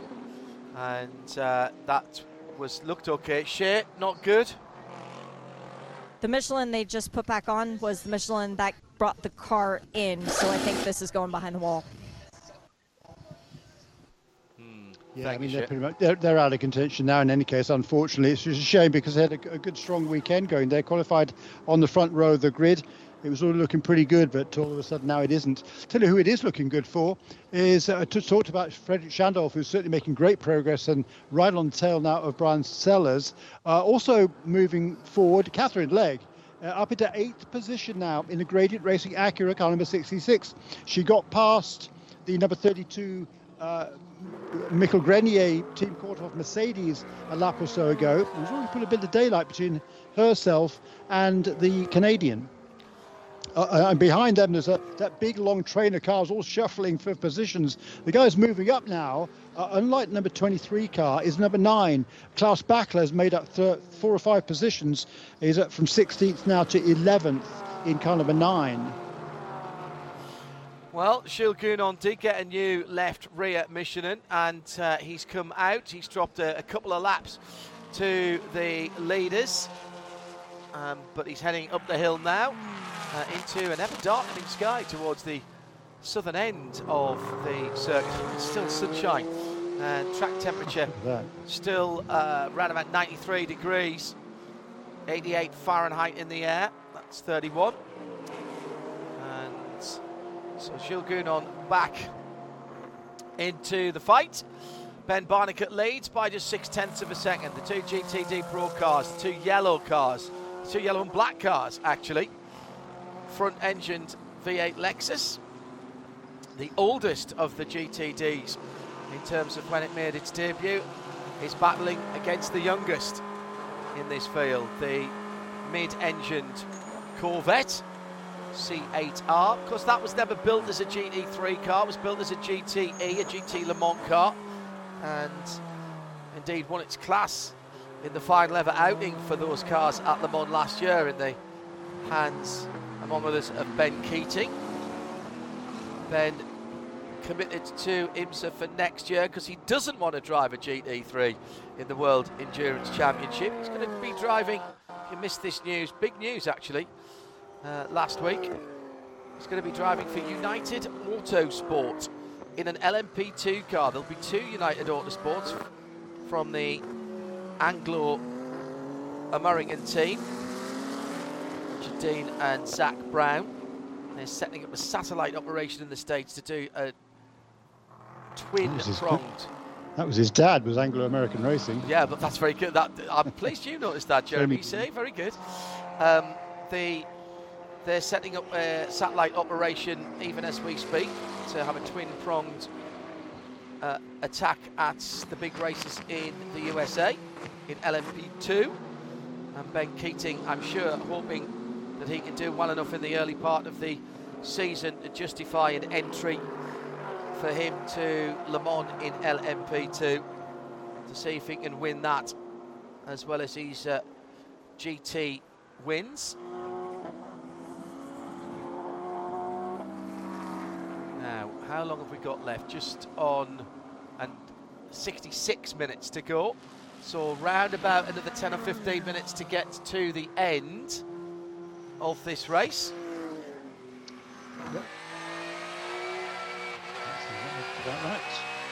And those two leaders continue to pull away from Bryan Sellers. A rate of about half a second a lap. Barnick and Taylor pulling away from Sellers, who seems to weather the storm from Frederik Schandorff, who instead has those two Turner Motorsport BMWs to worry about. Uh, they're harrying him now for what is now fourth position on the road, second in GTD. Uh, and then uh, a little bit farther back is uh, Frankie Montecalvo, who's uh, doing a nice uh, middle stint here in that Vasser Sullivan Lexus, running fifth in GTD. And uh, he is uh, a similar margin now for the last couple of three laps ahead of Katherine Legge uh, than he was before. And she is definitely edging away from that battle led by Mikaël Grenier, which is pretty much, well, it is the rest of the field, all nose to tail behind Grenier. And very consistent lap times once again by our race leader, just around about 1 minute 46 0 uh, within a tenth or two. There was a 45.5 a, a little while ago, but settled into a pace now of around about 146-ish. As I say, that 45.7 last time around. The fastest lap of the race was a 45.0 that was set by Jordan Taylor. Still the or the GTD fastest lap now in the hands of Turner Motorsport with a 145.585. Um, I have to say, I didn't notice. You did that right after the pit stops, actually. All right, okay, thank you, Jeremy. Good spot. I was about to say I didn't notice when that happened, but uh, Jeremy did. Thank you for that. Heart of Racing battling with the 91 Porsche. Kay van Berlo and Marco Sorensen. Van Berlo, former Porsche Deluxe Carrera Cup front runner. And I've got two of them in here. Kay van Berlo, two of them this weekend, should I say, because uh, in this race this weekend, because Seb Priaulx, who won the championship, is a little bit further up the field for AO Racing. And the Pro Am champion as well, as Shea's just pointed out in my ear from Porsche Carrera Cup North America, uh, Alan Metni in this race as well. So that's proving to be good breeding ground for future talent. Side by side, AMG Axon coming to the top of the roller coaster. Winward Racing on driver's right, Korthoff on driver's left. That is the battle for 10th and 9th, and Phil Ellis has gone past Big Grenier and taking it. Winward prevail, and here comes Klaus Bachler to join the battle as well. Behind him, Trent Hindman in the bright yellow number 77, and behind him is the Kelly, uh, is the Seb Priaulx driven AO racing car. That is Rexy this weekend. And Pfaff into the pit lane. Klaus Bachler, an hour and two minutes to go. Is that optimistic, Jeremy Shaw? Uh, well, clearly they, they think not, um, and uh, I certainly wouldn't bet, uh, bet against the strategists there at Pfaff Motorsports. They've won this race the last two years in a row, so they know how to win it. Uh, and of course, is uh, if there is a full course caution, this will play directly into this number nine car's favour. Look, it was running back in the 11th position overall, so from that point, nothing to lose from by, by them. They're not going to make an awful lot of progress uh, from there, I don't think. So uh, right now, this is their, their best opportunity to get a strong result. Shea Adams watching the stop, and they've gone all in, Shea. They did. Fuel and four tires, leaving Klaus Bachler behind the wheel. They did put a little bit of tape on the damage to the right front of that car. No change of a bumper, though, and that has triggered a bunch of other stops and a bunch of other people up on the wall ready to receive their cars. They will be coming in next lap around, too. this may well set off a whole domino effect. Getting your last pit stop in first, if there is a safety car, always seems to be the best thing to do. We've seen people charge through the field as other cars have to stop. And for the moment, I'm just talking. Here they come. Here they come. Brian Sellers is the first to react. The leader in GTD, also Robbie Foley from second in GTD. Paul Miller and Turner have come to the pit lane. Shea Adam. For Robbie Foley, it's going to be fuel and tires only. For Paul Miller, a driver change. Madison Snow started the race. He will also finish it. He saw this strategy deployed by them at Road America. It wound up in a victory. So Paul Miller Racing looking to do that again. Fuel and four tires for Madison. We also have the number 12 Lexus into the pit lane. Aaron Telitz started this race. He will finish it. I feel like I just said that. Uh, will be fuel and four tires for the Lexus. And also into the pits, the number 27 Heart of Racing Aston Martin. This is the GTD car. This one had the fuel flow sensor issue in the first stop. There's no way for them to address that. So expect to see potentially another penalty for them after this stop as well. They kind of had their heads down a little bit because of that fuel and four tires with Marco Sorensen taking it to the checkered flag. Number 12 car, Aaron Telitz getting back aboard that uh, car from Frank, Frankie Montecalvo, who's done his middle stint in this race. Uh, and don't forget, we will see a driver. Not everybody will be doing driver changes here, but we know one car that will have a driver change. Oh, actually, no, we won't because it's not going to come back in. Misha Goikhberg, I was going to say, will hand back over, but of course, we lost that car with its cutout problem early on. Very bizarre. The Lamborghini Huracan out of the race heavy impact at the top of the roller coaster. Before that, another heavy impact brought out the first full course yellow. That was the Kelly Moss Smith Riley David Brule driven Porsche number 92. Both drivers fine, both cars a little the worse for wear. The pit stops continue. Should be the last pit stop for Corvette in this race. Jordan Taylor is in the lane with Shea Adam and he will be going back out the racetrack because he's taking the car to the flag. Oh, sticker Michelin tires going on that number three Corvette. A lot of fuel. Four tires for them, by the way. Four tires as well for the McLaren which is doing its service right now. Frederik Schandorff getting an icy new drinks bottle. Also into the pit lane, we have Bill Auberlen. Of course, he's staying aboard in the number 97 Turner Motorsport BMW. Four sticker tires for both he and Katherine Legge. Although it looks like there's something going on because the driver's side door is open on the number 66 Acura. That is Sheena Monk drinks bottle change, but she is not getting back aboard that car. So that's just teammate being very useful to the teammate. Winward and Korthoff Mercedes both in the lane. Wow, Auberlen beats out McLaren. McLaren has to give way because they are in the transition lane. McLaren does not want to yield, and at the very last second gives way to Bill Auberlen, who now is in second, but we'll have to see that position to his sister car. Korthoff came in, four tires and fuel. Winward came in, four tires and fuel. Wright came in, four tires and fuel. Everybody is ready for this one.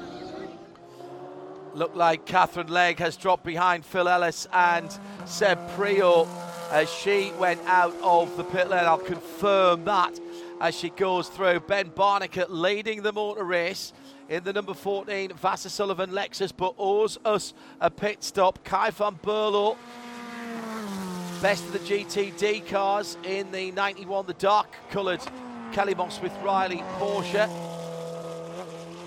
And here comes the leader to the pit lane. This is the last of the pit stoppers now. Have they got this right? Or has the additional performance of the cars that stopped early and that new tyre performance, oh, that new tyre feel, is that going to cost them the lead? Hey, Shea Adam.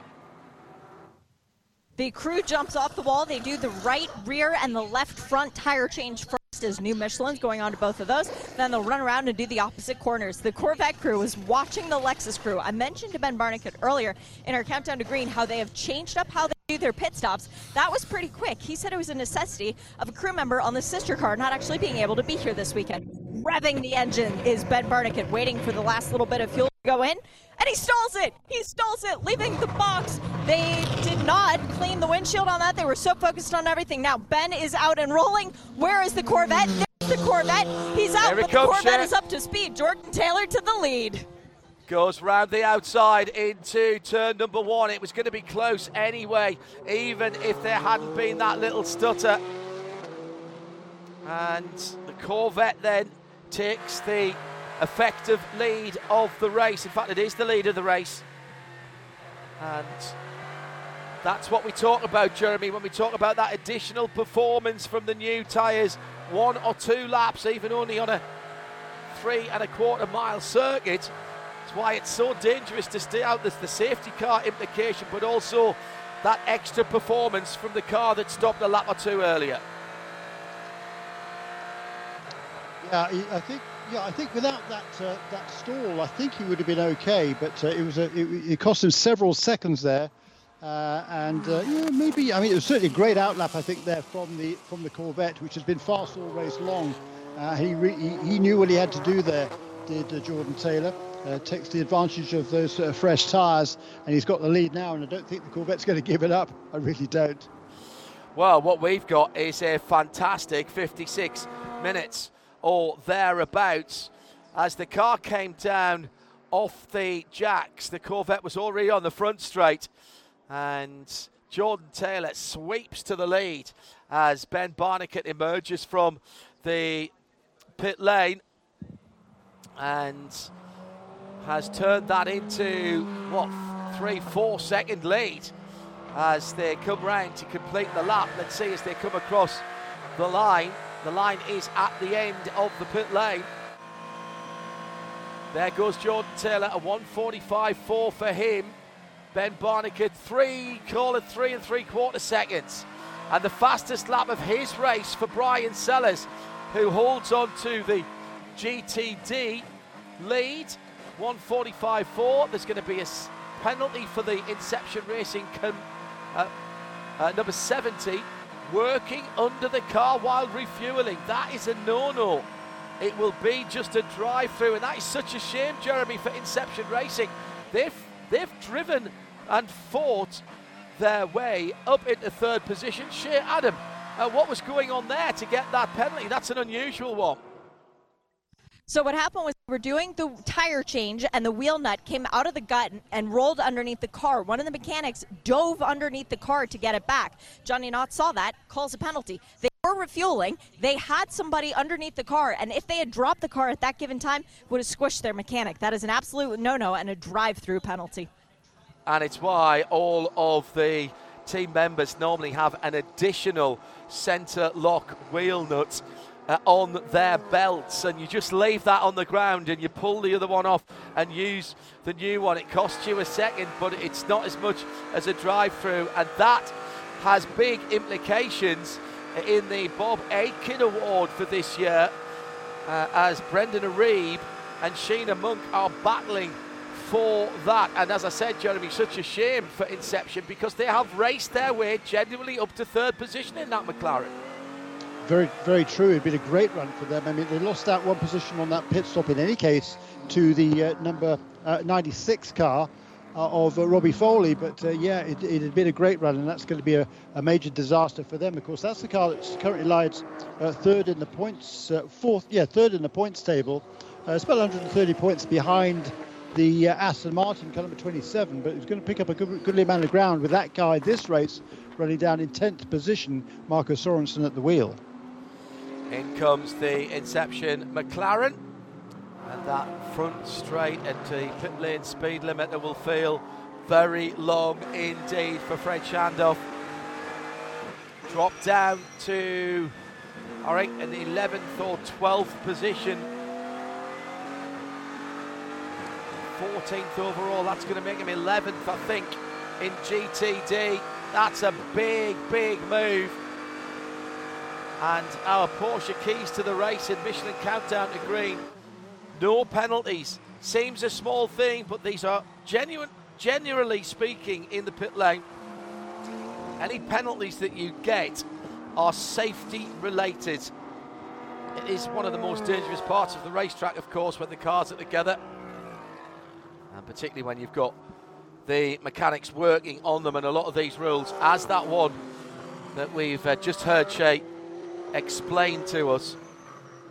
That is very much safety related. And by the way, we always say thank you to our safety teams and course workers. Thank you to our pit lane team as well, and indeed all of our IMSA officials. They are outstanding in A, doing their jobs, and keeping everybody safe, but also in giving us the information that we need, whether that's coming from race control, and I'll add Nate Siebens into that as well for the flow of information, and Lee Driggers, who passes us the statistical information, but also at the Johnny Knotts and his hard-working pit lane team always make themselves available and uh, are happy to have us ask them questions. And if they don't know the answer, and if they've got the time, they'll find out for us with a quick radio message. So thanks to all of our friends down there. It's like the big circus coming to town every couple of weeks, isn't it? That's why we love uh, being on site. We'll see you all at uh, Motul Petit So sorry that uh, we can't be with you at Indianapolis. Was looking forward to that one this year. Madison Snow back into the number one BMW. So at that last stop, Bryan Sellers got out. Madison Snow got back in. And why not, Jeremy? Because the young man from Utah has proved his worth. Uh, my goodness me. For a non pro driver, he's uh, effectively a freelance uh, IT specialist and consultant and comes to the racetrack for a, a little bit of uh, a release and works 40 hours a week if he can. And then comes to the racetrack and plies his Nice. trade here as well. And doing a good job again. As his cat Yeah. leg, as his Kat Legge as well, it has to be said. Slow pit Yeah. stop for that car. That's dropped them back a little bit. Yeah, dropped back a long way. He was running eighth uh, before the round of pit stops, now in 13th, so across to five places for Katherine. But other than that, it's been a really, really strong run for that car. And she's uh, not giving up. She's right behind Marco Sorensen in the uh, Heart of Racing Aston car number 27. and Currently lies second in points in GTD. Just uh, a couple of points on that. Uh, the 66 car needed to take a wee bit more uh, fuel, I think, than the cars that came in at the time. That's what the team are saying. Uh, and also, um, Brian Sellers out of the car now, um, but he wasn't feeling great. And so that's why Madison's back in to take that car at the end. Uh, to be honest, um, I'm not sure the, the pace of that car. This is no disrespect at all to Brian. He's one of the quickest drivers out there. But the way Madison's come on in the last 18 months or so, um, that car is not going to suffer pace-wise at all. He was able to mix it for pace at least over a single lap with the GTD Pros in qualifying. And a 146.6 last time around. But he's going to have to match Robbie Foley. He's got four seconds on him at the moment, and Robbie took about four tenths of a second out of him last time. He's also got Phil Ellis and Aaron Telitz running in the 45s and the high 46s, trying to close down on them. They're another six seconds or so further back behind Bill Auberlen. So that's about another nine seconds further back. That battle for GTD, Jeremy's heating up nicely. Well, actually, uh, Madison extended his lead last lap, in actual fact. Uh, but um, it's uh, Oh, yes, last just time a little, just, just he yeah, he did, yeah. Uh, so uh, yeah, what's the, what I'm looking at also is that gap to the, at the front of the field. It was 3.7 seconds on the lap after Barnicoat came out of the pit lane. He set the new fastest lap of the race, uh, ergo a new lap record a couple of laps ago, 144.916 for that Lexus. Uh, and each of the last couple of laps, he's pulled him in by uh, two or three tenths of a second. So we're going to have to watch that one at the front. Madison Snow last time around was, um, yeah, again, just a little bit quicker than Robbie Foley, who is uh, edging, who, who was being caught just a tiny bit, uh, uh, just a tiny bit actually by a, guy called Bill Auberlen, who's got a little bit of experience in BMWs. Well, Shea Adam had uh, remembered that Pfaff, the number nine car, in eighth position at the moment, and Klaus Bachler was the first car to make its quote unquote final pit stop. I think I said it was about an hour and six minutes when it came in. It will have spent a minute or so in the pit lane. She's been down to ask, are they going to be okay on fuel? And share what is the answer to that? Because if they're okay on fuel, pretty much everybody should be okay on fuel. Yep, they're good on fuel, so they're going to the end of this one. They are not worried at all. Mm, okay. Well, Yeah, sounds about right.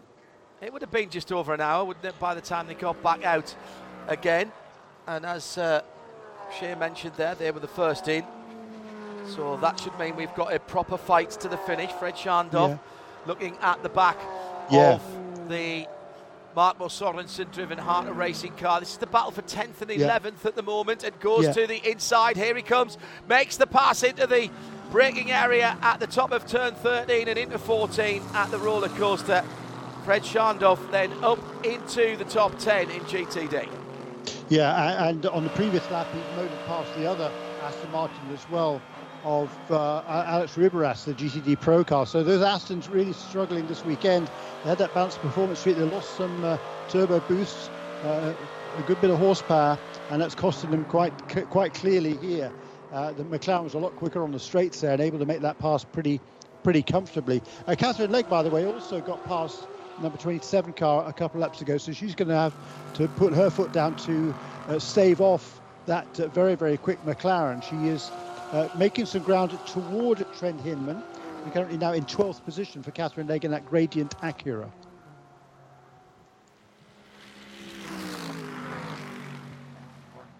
Spot on 45 minutes to go now. So coming up to two hours having been completed. Jordan Taylor leads Ben Barnicoat. Corvette ahead of Vasser Sullivan. 2.4 seconds is the gap at the front of the field. Aaron Telitz trying to chase down Winward Racing's Phil Ellis.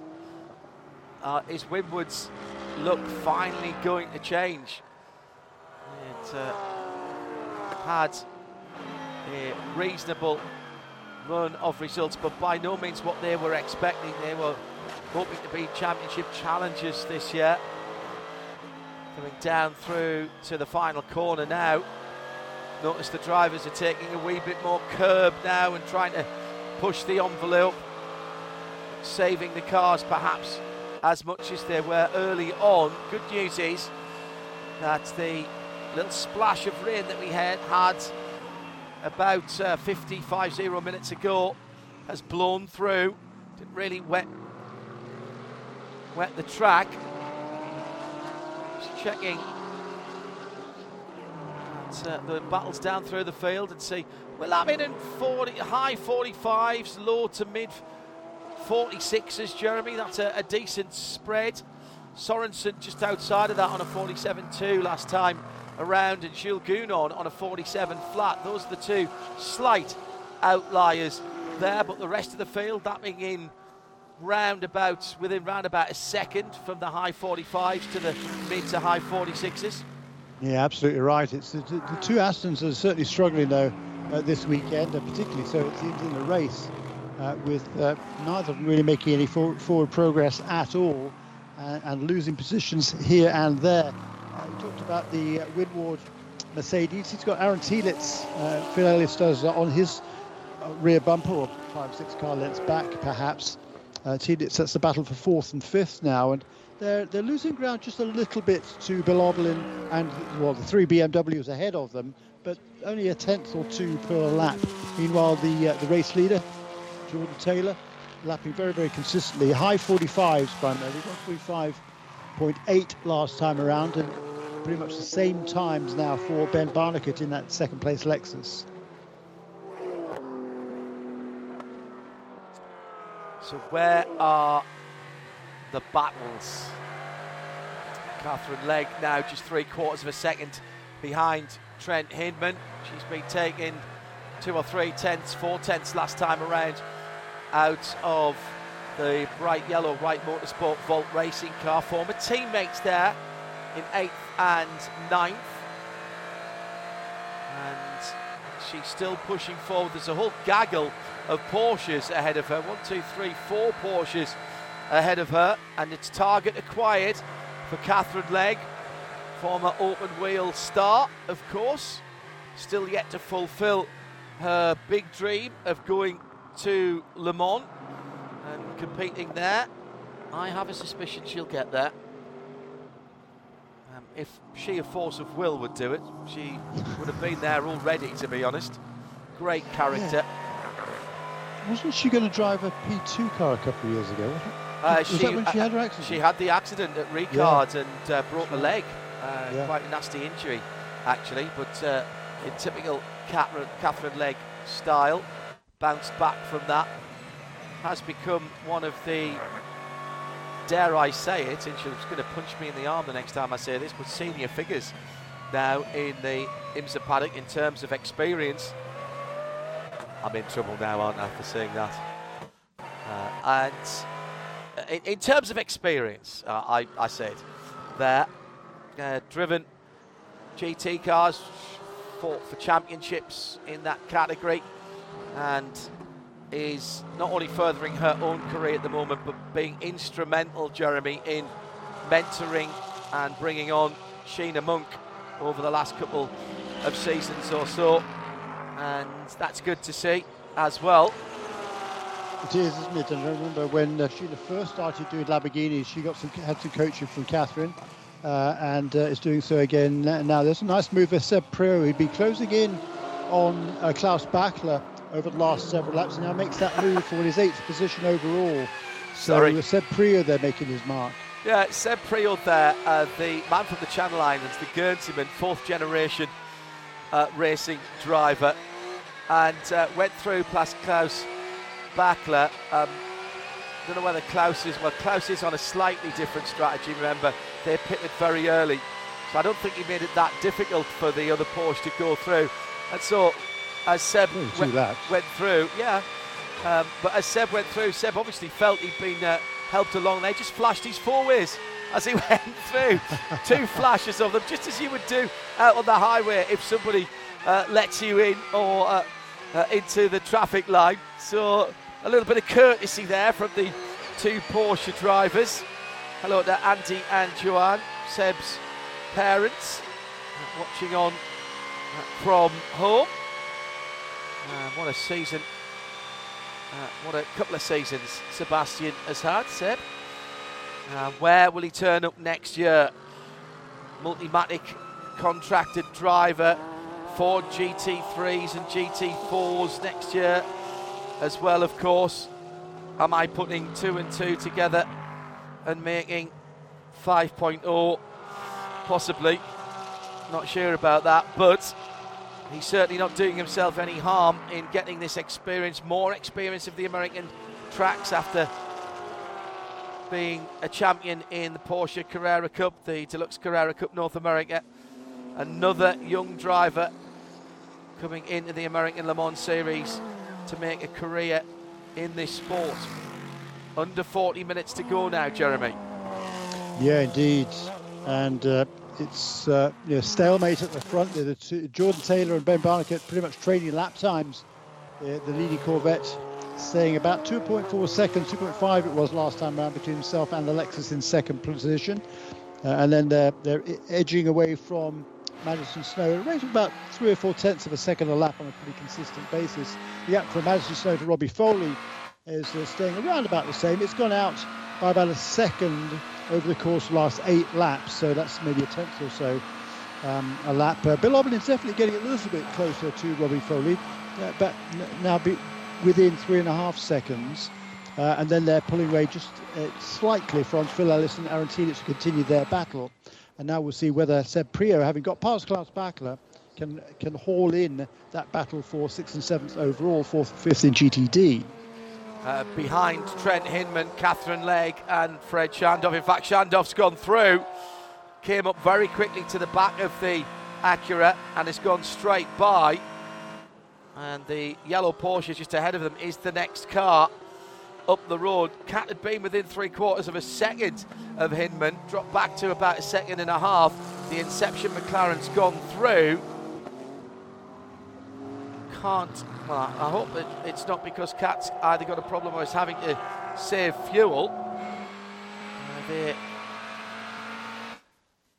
a little bit of a mistake up at Oak Tree, I'm hearing. Katherine went a tiny little bit wide.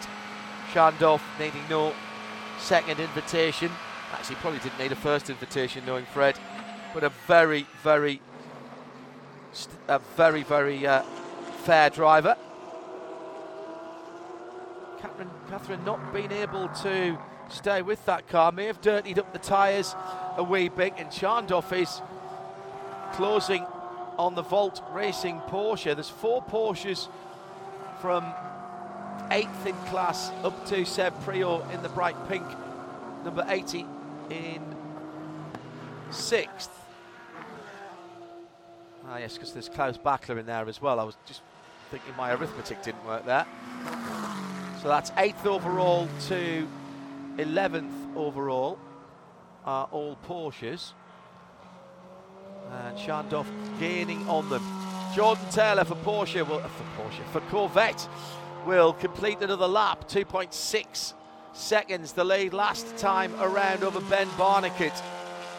Feels there's just a, a little bit of a holding pattern at the moment whilst everyone works out what performance they have in the tyres.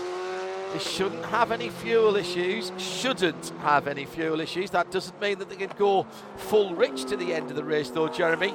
And it might be that these drivers are just being asked to make a fuel number now so that they can turn things up for the last laps of the race.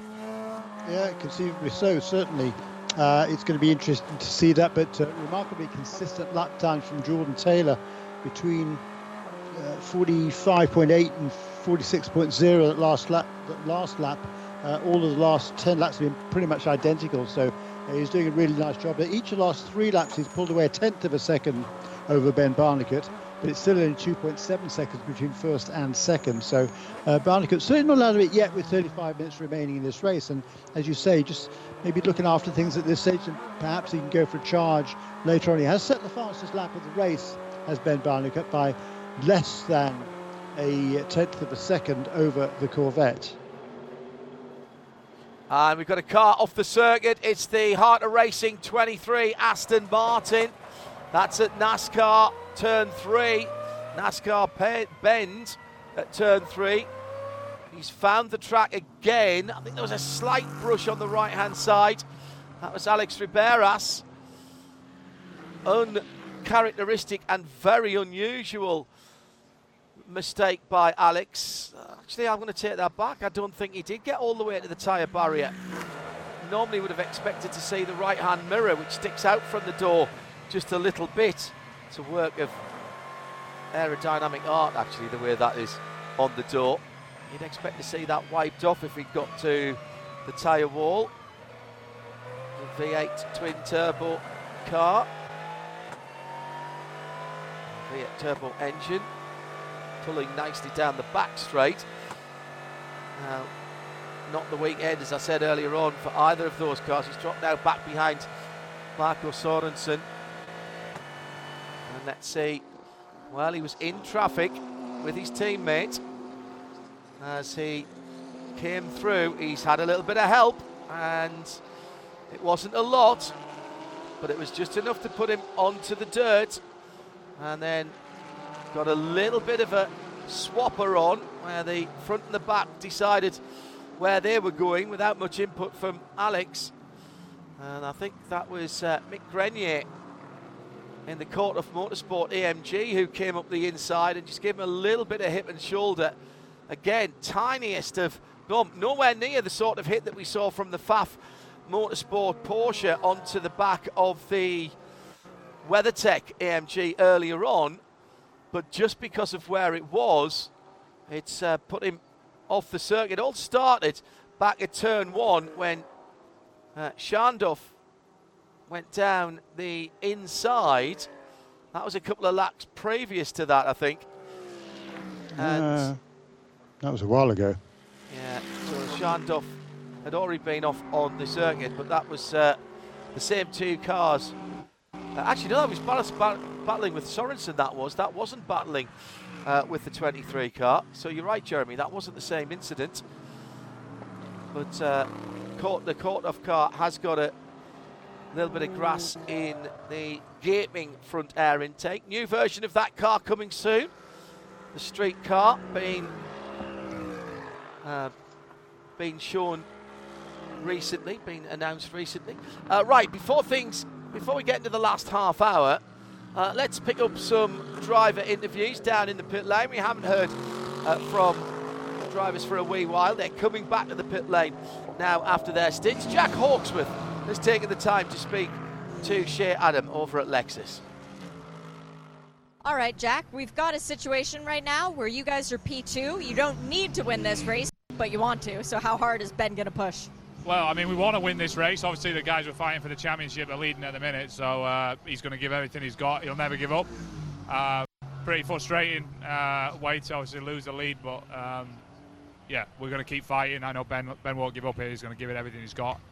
Um, and yeah, we'll see what happens. Maybe we get some rain, some weather, something like that. Guys have been mega all weekend, and Ben's got his head down, and he's, he's getting after him now. So fingers crossed we can make something happen. Gap's starting to close. Good luck. Thank you. Cheers.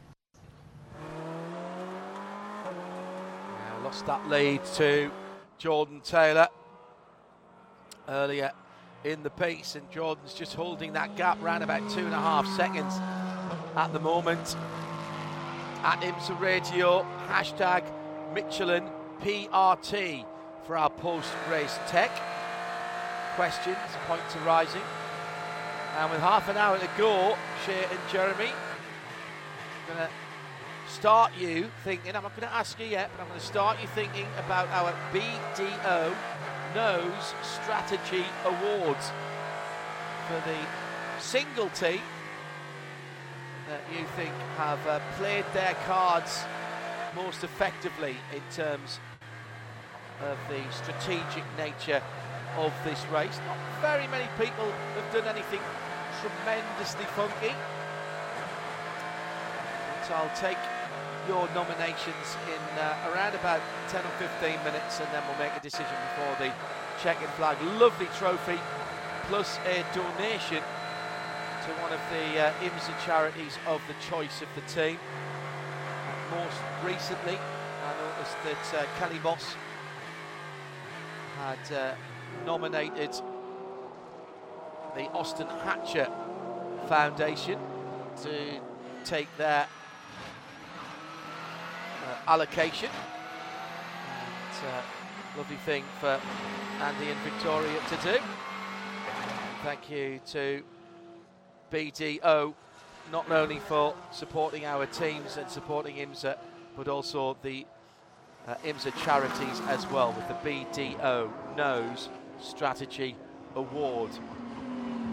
Hindman and Schandorff let battle commence, Jeremy, as they go through a dust storm up towards turn numbers 11 and 12. Uh, I think that uh, that would have been the Pfaff car ahead of them who was throwing up all of that dirt. Klaus Bachler. Yeah, who'd just been overtaken by uh, Kay Van Berlo. So Van Berlo up to ninth position. Klaus Bachler uh, losing his second position in the last uh, six laps.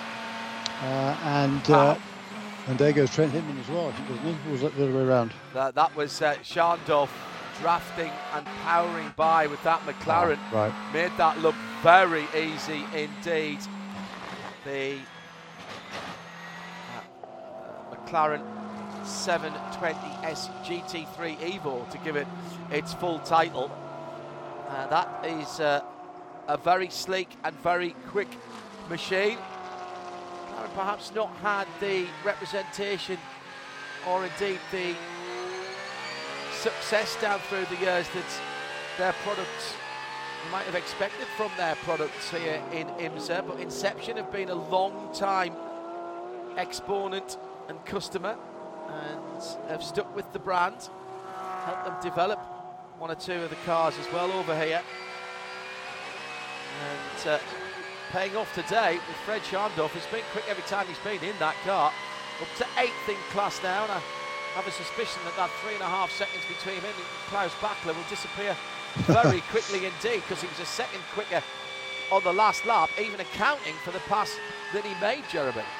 Yeah, indeed so. I mean, he's been uh, one of the quickest cars on track all the way through this race, was Fred Schandorff. Without that penalty, he'd be uh, right up at the, well, he was right up at the sharp end in second position after that round of, the, uh, the earlier round of pit stops. So uh, he's uh, he's certainly got a fast car, and he's now he's making up uh, somewhat for that penalty, but he's not going to get back up uh, to toward the sharp end again. But I think he'll make short work of Bachler, who really seems to be struggling of late. Just letting you know, letting us know from race control that uh, tap from the Korthoff AMG that pushed the Aston Martin from Heart of Racing off was reviewed. No action from race control.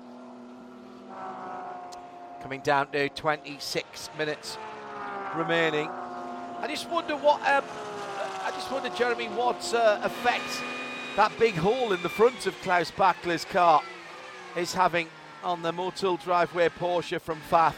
It, it, can't be aerodynamically efficient, so it's probably dragging him back just a little bit. And I just wonder if there was any other damage sustained there at the front end because th- there's not enough time here to, to redo casters, cambers, or, or string the car up uh, and uh, and look at how the suspension is set up around here. So if it did, they're just going to have to live with it, aren't they? They are. Yeah, not much they can do about it at this stage in the game with uh, 25 minutes remaining. So no, it's it's that that's it. Uh, do the best he can with it, and look, he's in, in a pretty comfortable third position in the class. This class back, I don't think they've got any danger of, of, well, they haven't really got any danger at all unless something goes drastically wrong. They'll be caught uh, by the Aston Martin, which is clearly struggling for pace, and then of course the Mercedes. Uh, WeatherTech Racing is a couple of laps behind after that uh, earlier problem they had. So uh, they're looking at third which was caused by that car. which was caused by that car. good point. Good yeah. point. Good point.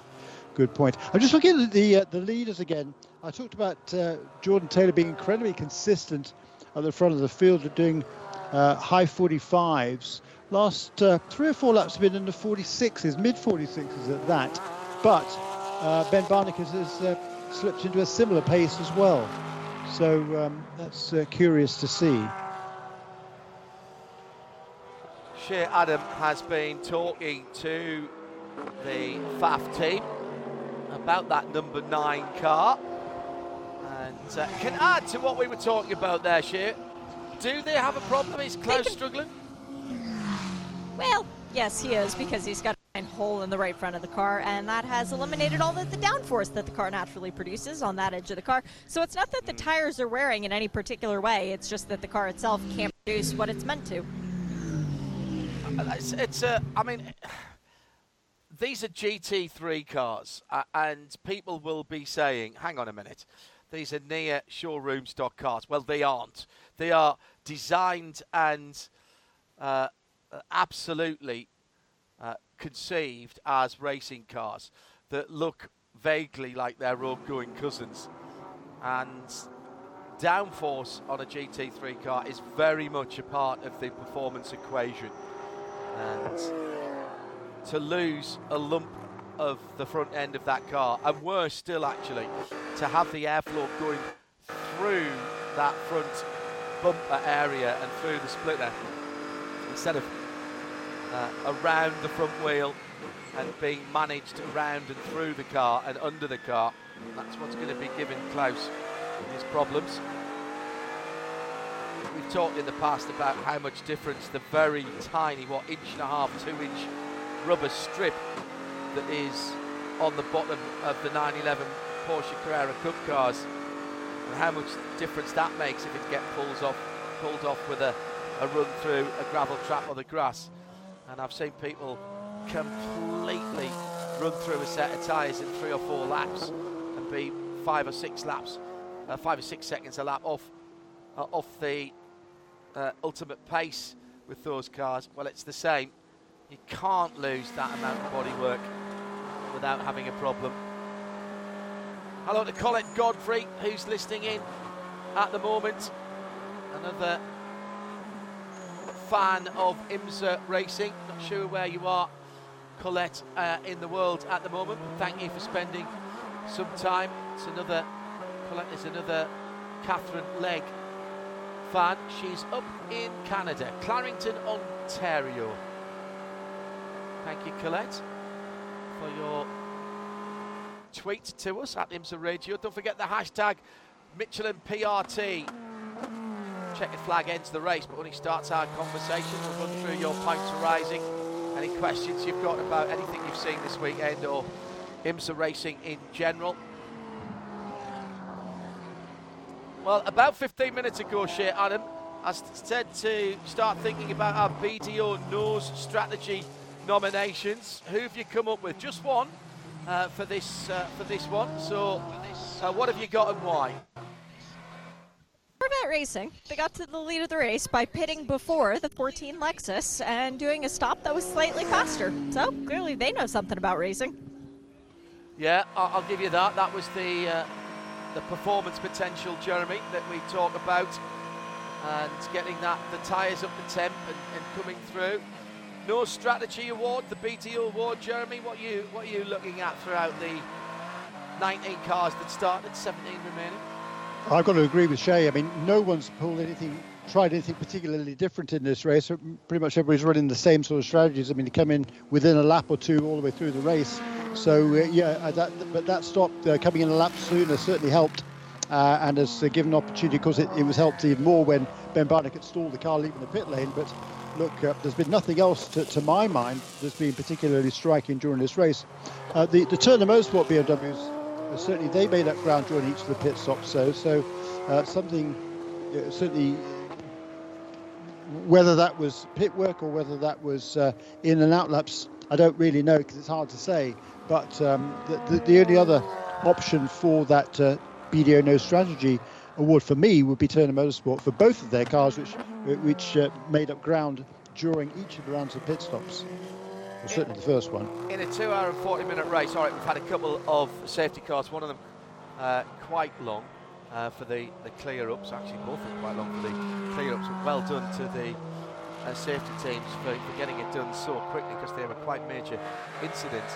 This has been, Jeremy, a race where very small differences have made the difference and, and just that lap or extra couple of laps to get the Michelin tyres up the temperature and Jordan Taylor doing his bit coming out, uh, Antonio Garcia doing his bit going in. Uh, and yes, there was a little fumble by Vasser Sullivan, but there wasn't from Corvette.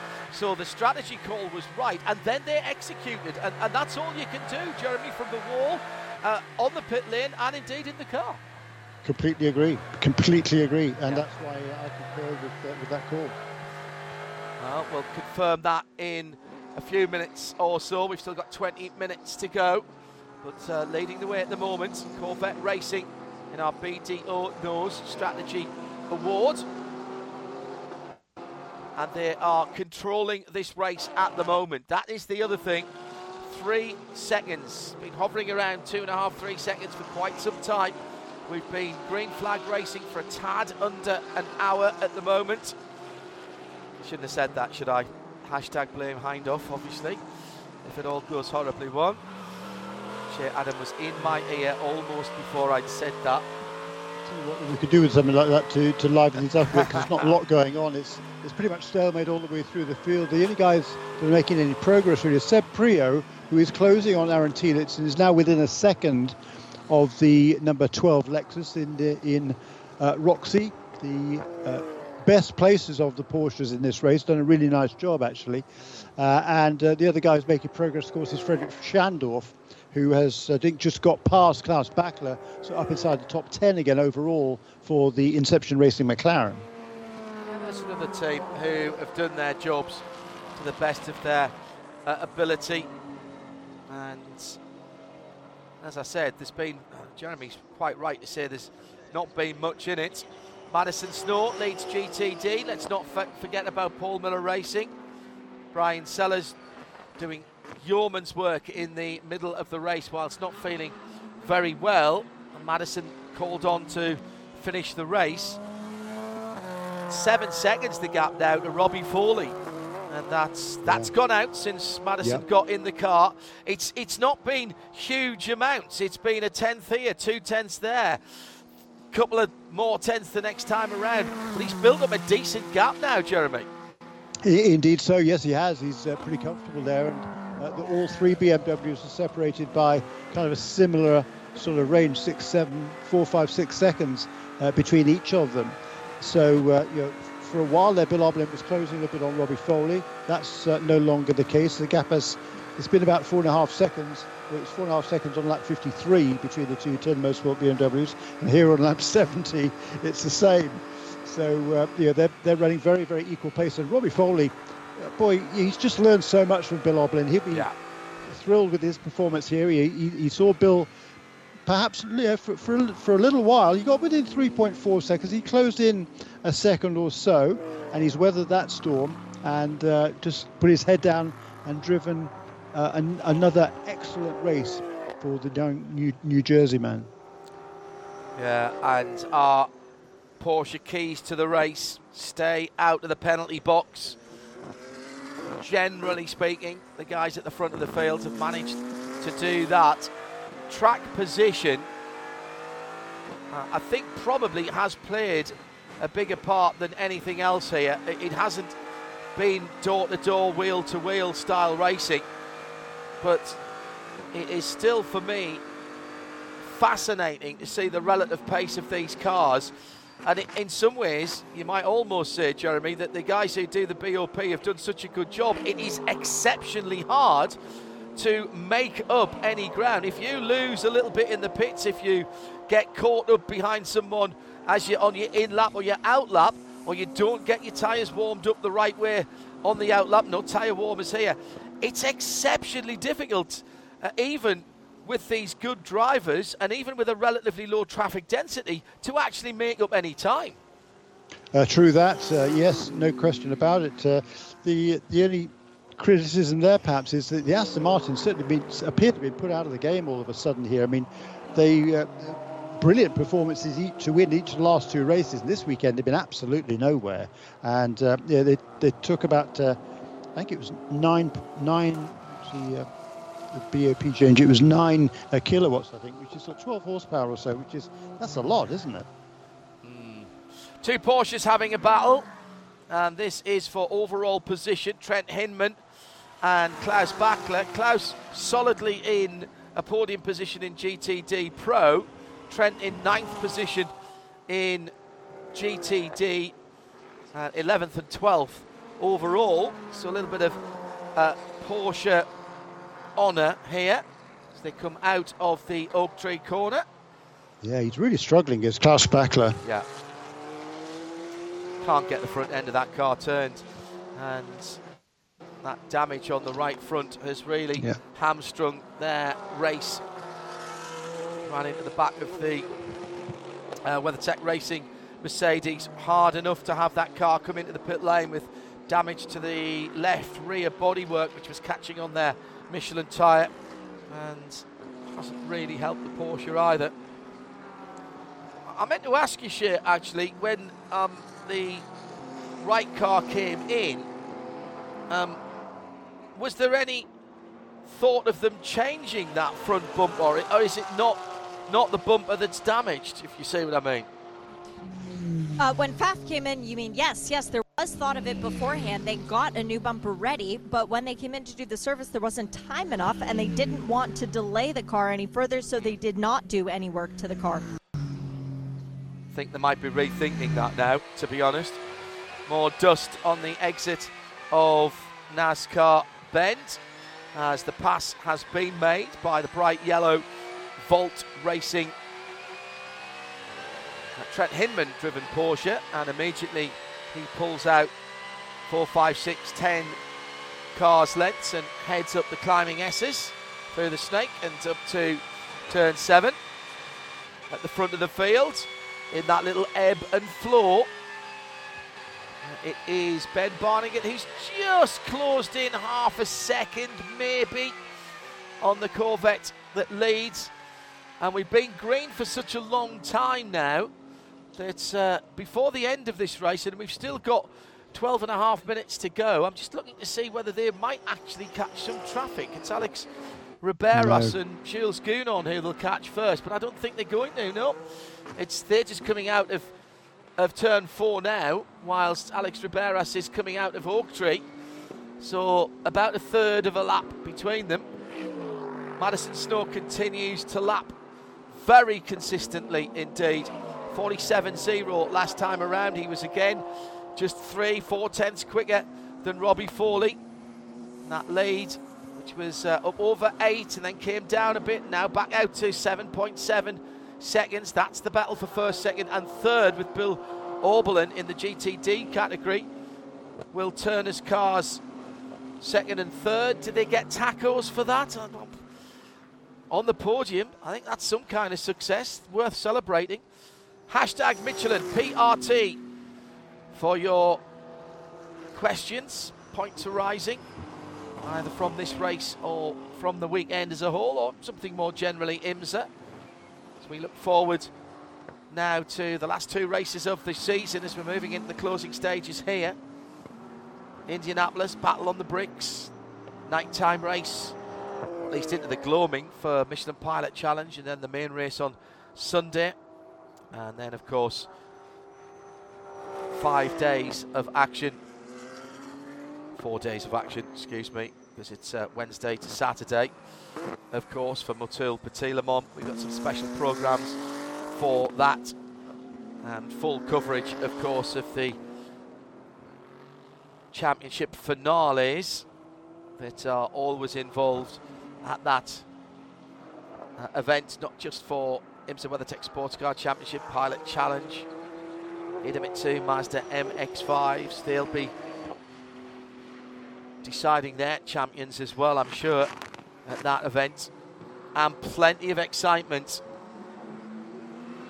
in terms of extra drivers. Jenson Button coming to drive a Porsche GTP at Motul Le Uh, we've got Laurens Vanthoor in a prototype uh, as well in one of the Penske Porsches. Oh, and just a small matter of a double IndyCar champion and the reigning Indy 500 champion, as well as Josef Newgarden, will be driving one of the Penske prototypes as well, the Porsche Penske Motorsport 963 Porsches.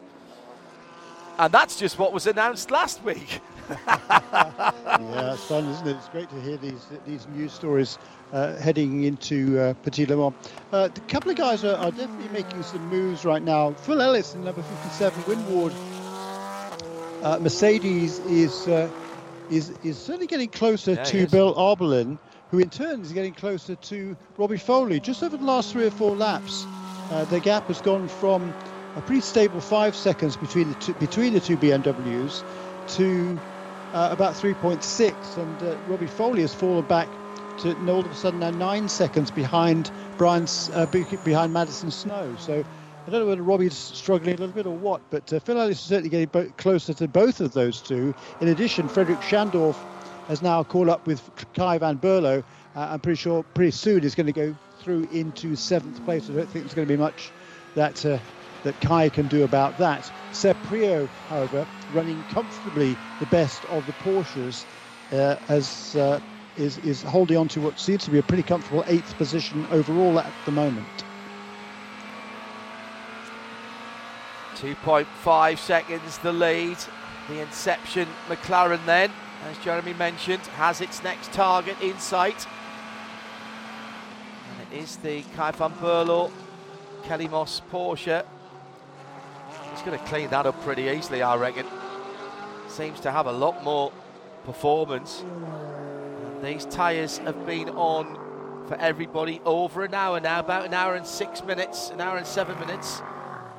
So plenty of laps on them now. The Michelin tyres are very good, very durable. But of course, different configurations of car and different driving styles will do different things to the overall tyre wear and the balance between the tyre wear front and rear and indeed left and right. This is a predominantly right-handed circuit, a clockwise circuit.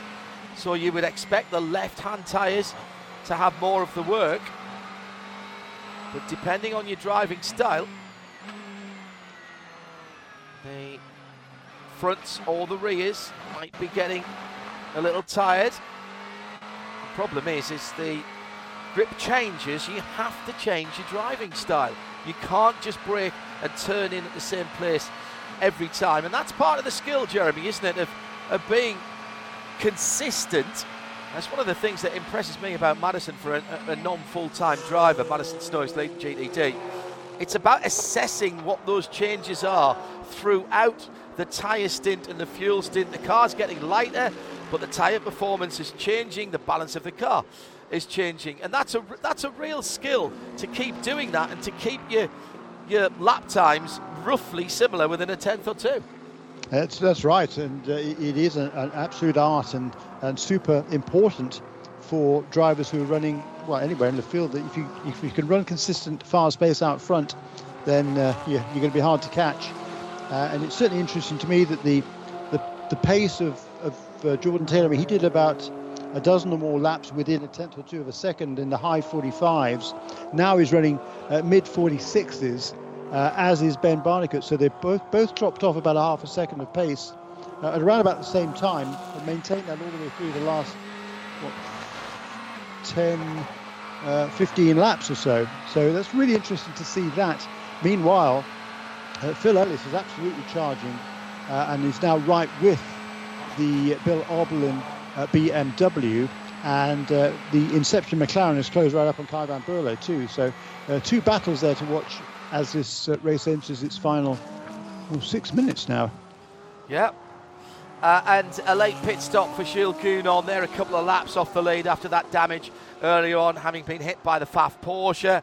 Eight seconds of fuel uh, is what Shea Adam saw going in there. And that car back out with Jules behind the wheel. Um, I think probably a tale of what might have been. Meanwhile, Fred Schandorff continues to give us something to talk about. Well done, Fred. Thank you very much coming down the hill now through the roller coaster. Really interesting to see how much it, it closed in on the Porsche on the braking at the top yeah. of the hill there, didn't it? That, it's a good bit lighter.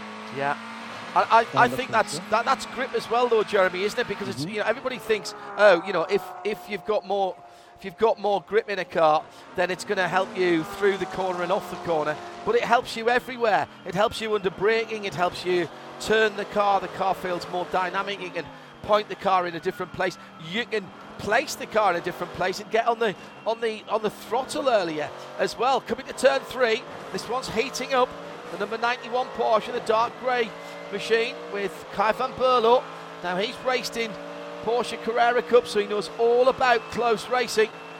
Coming through to start the climb up the hill, Schandorff looks uh, fairly confident. He's been very decisive I'll give him that, Fred. Uh, in his passes, this one is going to be a little bit harder. Now up through the climbing S's.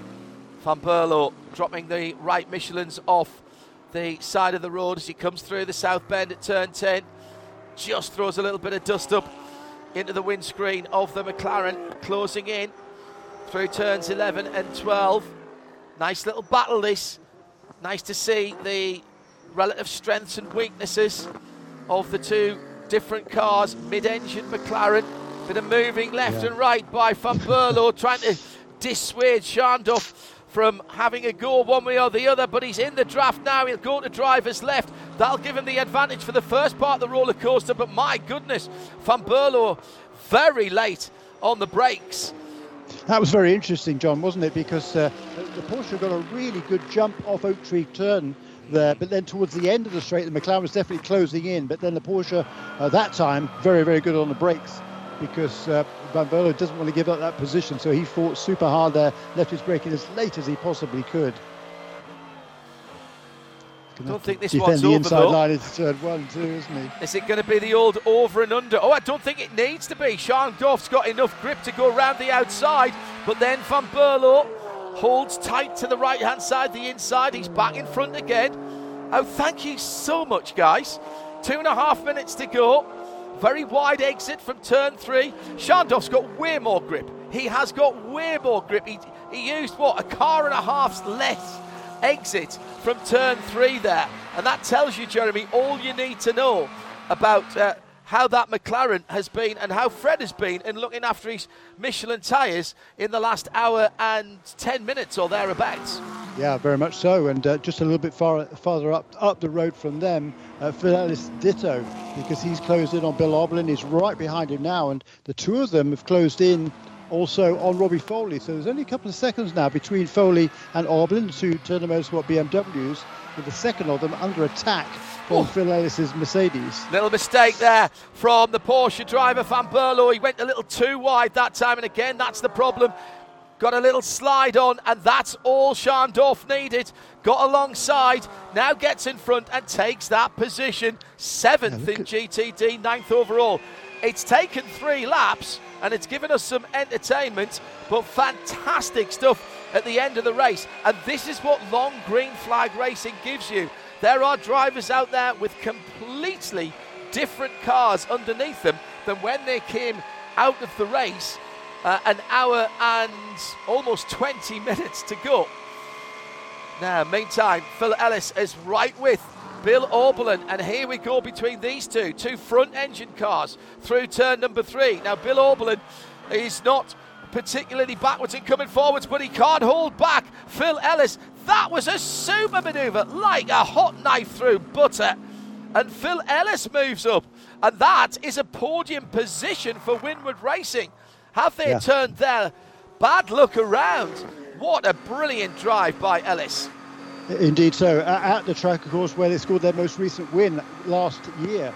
So it's been a really good run for him. And uh, Bill Auberlen, uh, having passed Bill Auberlen, Robbie Foley is now just 2.2 seconds up the road. So the both of them have been closing on Robbie. Is there something to come there in the closing stages? Meanwhile, just looking at the battle for the lead, all of a sudden, having been around about three seconds, it's now half that. Uh, with uh, it'll be it'll be white flag this time around. He's Well- not close enough. I, I, I suppose, Jeremy, from the pit wall, they say now, right, whatever you've got left, put it out there. There's no point in coming back with any potential performance left in the car in terms of your fuel numbers or your tyre wear. So if there is anything for Ben Barnicoat, he's going to leave it out on the track.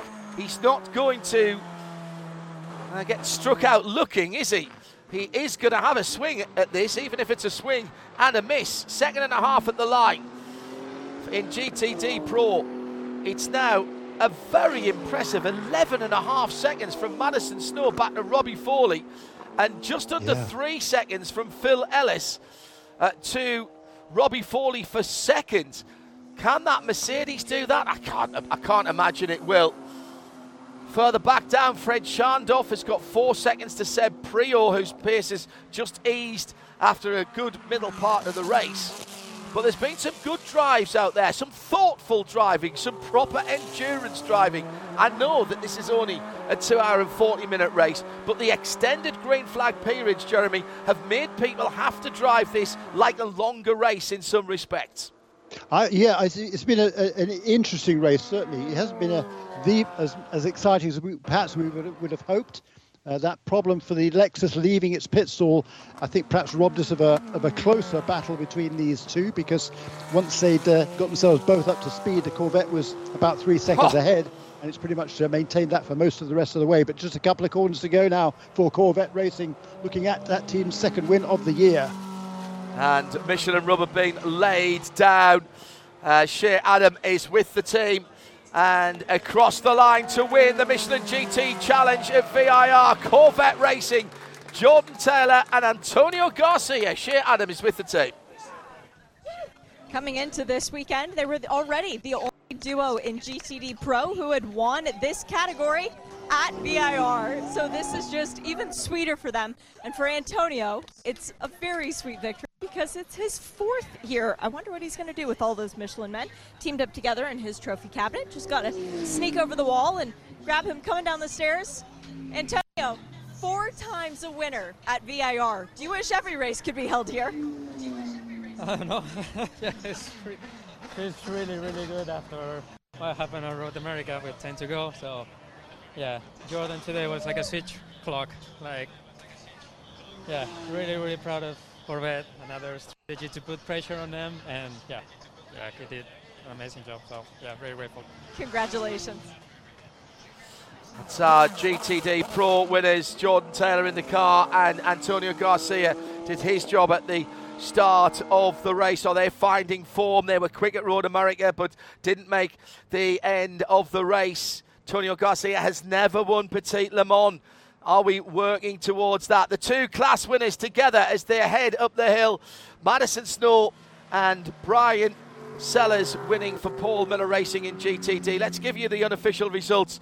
GTD Pro Cars first and second. Corvette and Vasser Sullivan separated by two seconds at the end. Uh, and Klaus Bachler for Pfaff Motorsport fighting a rearguard action well down the overall, but still gets on the podium GTD Pro. In GTD, Madison Snow and uh, Brian, as I said, Brian Sellers for Paul Miller Racing, Turner Motorsport, and their number 96 car uh, in second place. Phil Ellis with a great drive at Winward Racing, started uh, uh by uh, his team boss, I suppose you could say. They'll be on the podium as well. And a shout out for Fred Schandorff and Inception as well after a pit lane penalty coming through with pace and uh, decisive overtaking to take seventh. Shea Adam uh, with more happy drivers. With the man whose name is over the door, because for Paul Miller Racing, none of it would exist without Paul Miller. Paul, congratulations. No one has ever won five races in a season in GTD until your team. How great does this feel? It's amazing. It's really wonderful. I've just given everybody a hug on the team, and it's uh, it's wonderful. It's uh, it's it's an unbelievable record. So we've never won anything like that. We've never won more than one or two races in a season. So so it's crazy. Congratulations to you guys, and by my count, unofficial sprint champions. All you need to do is start Indy, so you're the first ones to go back to back on that as well. Congrats. Is that right? Really? No kidding. I hadn't even thought about that. It's time for a bit more champagne for this team that knows how to spray it really well. That is uh, that is the truth, Shea Adam. Very well done for Paul Miller Racing. That is uh, that is some statistic. Five race race wins on the season. They have been champions before, but even in their championship winning season, they didn't manage that. Jeremy, I know you've been doing a little bit of arithmetic. By the way, we can uh, confirm that Corvette Racing for their last pit stop strategy and uh, what many people call the undercut. It was perfectly timed, it was perfectly executed. That took them to the overall and class lead, and that wins them the BDO Knows Strategy Award. Jeremy's been doing some arithmetic and will give us the championship standings. Yeah, in uh, GTD Pro, then uh, Jack Hawksworth and Ben Barnicoat have their lead trimmed uh, just a little bit here this uh, weekend, but it's still been uh, a, a, another great day for Lexus Racing and Vasser Sullivan Racing. They're lead now by 144 points unofficially going into the final couple of races of the season. Uh, and uh, into third place now, actually, will be the Pfaff Porsche moving ahead of uh, the WeatherTech Mercedes. Well done, Jeremy. Let's take it. it Sorry, uh, go ahead. Excuse me. Well, just quickly then, in in GTD, uh, again with that magnificent fifth win of the season for Brian Sellers and Madison, particularly with the problems for Roman De Angelis and Marco Sorensen, who finished right down towards the tail end of the field. Uh, that gap has now ballooned out to uh, 375 points uh, between first and second. The uh, Aston Martin team will remain second, but a long, long way behind. Let's get down to Shea Adam, who is in the victory lane. Brian Sellers congratulating his uh, teammate and Madison with his family there. His mum Mel Snow, uh, big supporter, of course, uh, of his driving. Shea down in the pit lane, taking in some of the atmosphere. Yeah, we'll be able to chat with him in just a second. Uh, gonna let our Thank colleagues you. at NBC uh, get in with a quick chat with him first. So I'm gonna head over and see if we can grab Jordan Taylor because he had quite the victory celebration coming back around on that last lap. Uh, the guy who's won more races than anyone else in the IMSA WeatherTech Sports Car Championship. This is number 26 for Jordan. It never gets old, and his celebration is very well practiced by this point. But uh, it's kind of a cool thing when you win at VIR, isn't it? You get the Michelin Man Trophy. How hard were you pushing on that lap coming out of the pit lane? Uh, yeah, I mean every lap, pretty much that whole race was was pushing. Even on the first cycle, uh, just to close the gap to the Lexus to see if we could make them make a mistake. So. Uh, when the yellow came out, I wasn't sure what was going to happen, um, and those guys restarted really strong. So yeah, the guys made an amazing call to kind of short fill, get us out front track position wise, and then it was just down to saving fuel, managing tires, and, and the gap. So I was glad. Uh, I was counting down the laps from about 25 to go, so uh, I was very happy to see that checkered flag. We talked about it earlier in the weekend. The main goal is to get as many wins for Corvette Racing as you can. This is one down. You look forward to Indy and Petit. You still got two big races. Yeah, I mean, it's, it's definitely emotional. Like, I almost just started crying right there when I was talking about it. So it's been an amazing run. Uh, this one's definitely for all the Corvette racing fans out there. You know, since the announcement came out, the, the outpouring of fans from the Corvette side has been the best part. Just the, the appreciation and respect of my decision to, to move away. But, you know, Corvette will always be my family no matter where I am, what I drive, or, or what I do. So, uh, yeah, deep in my heart, I'm a, I'm a Corvette guy. Is this the best car for burnouts? Uh, I asked for a big burnout, but we didn't have enough fuel, so uh, they owe me one. we'll have to get him the next time. Congrats. Thank you. ah, great interview, Shea. Well done. Well, there is the answer to the question and confirms our uh, um, uh, our uh, nomination for Corvette. Short fill for track position. Also, that was one of our Porsche keys to the race. So, worthy winners of our BDO Knows Strategy Award. Let's see if we can pick up the drivers now from Paul Miller Racing. We heard the, from the boss. Let's hear from them before we wrap up our race show and head to Michelin Post Race Tech. Shea? Oh, the confetti cannons have just gone off in the background, and that's uh, riled up the fans once again. And it certainly is going to uh, get this duo going because this is their win of the season. They've never won more than two races together in a year. Now they've blown that out of the water by quite some. And just a fun fact their win, their first win together after Madison's first pole was here in 2016. The winner in the GT category, Jan Magnussen and Antonio Garcia. So clearly, when Corvette racing does well, this duo tends to do well too. Madison and Brian just finishing uh, TV obligations. Let's see if I can dive in here with our championship leaders. For these two guys, it's been an unbelievable season. And Madison gave a lot of credit to the crew earlier today, rightfully so. But now they've got a massive gap on the rest of the field, as well as unofficially having clinched the sprint championship.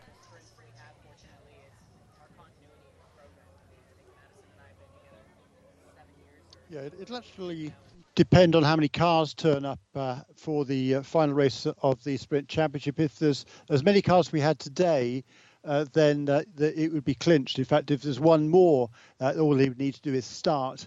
Uh, but if there's two more, then they would need to finish one more position ahead of that. Um, we don't actually yet quite know how many cars will be at Indy, John, do we? We think there might be perhaps one, a few more than there, than we have here this weekend. All right, Madison, five wins on this season. You got to start and finish. What was it like at VIR today? I mean, today was awesome. Yesterday was definitely hot. That was a uh, struggle in qualifying. The track was definitely hard to drive. Today, I mean, I think the weather was awesome, especially, I mean, in the car, but especially for the fans as well. Congrats. You got a cool Michelin Man trophy. Uh, thank you. So, our winners' interviews, wrapping things up here at VIR and the Michelin uh, GT weekend with great racing yesterday and today. Tactics won out today for Corvette and uh, enforced, uh, enforced. Uh, effectively, driver change from Madison Snow to be the closer. Uh, that's just about it from us. Thank you to Jeremy Shaw and to Shea Adam, and particularly to our hard-working uh, camera operators and tech ops. Stay with us on RS2 IMSA Radio. It's Michelin post race tech next, and then we're back on the air for more IMSA action. The Battle on the Bricks from Indianapolis is our next live coverage from IMSA and the WeatherTech Sports Car Championship. I'm John Hindhaugh. Thanks for being with us on Sunday night. Stay with us for Michelin Post Race Tech wins for Corvette and Paul Miller Racing this weekend. Bye bye.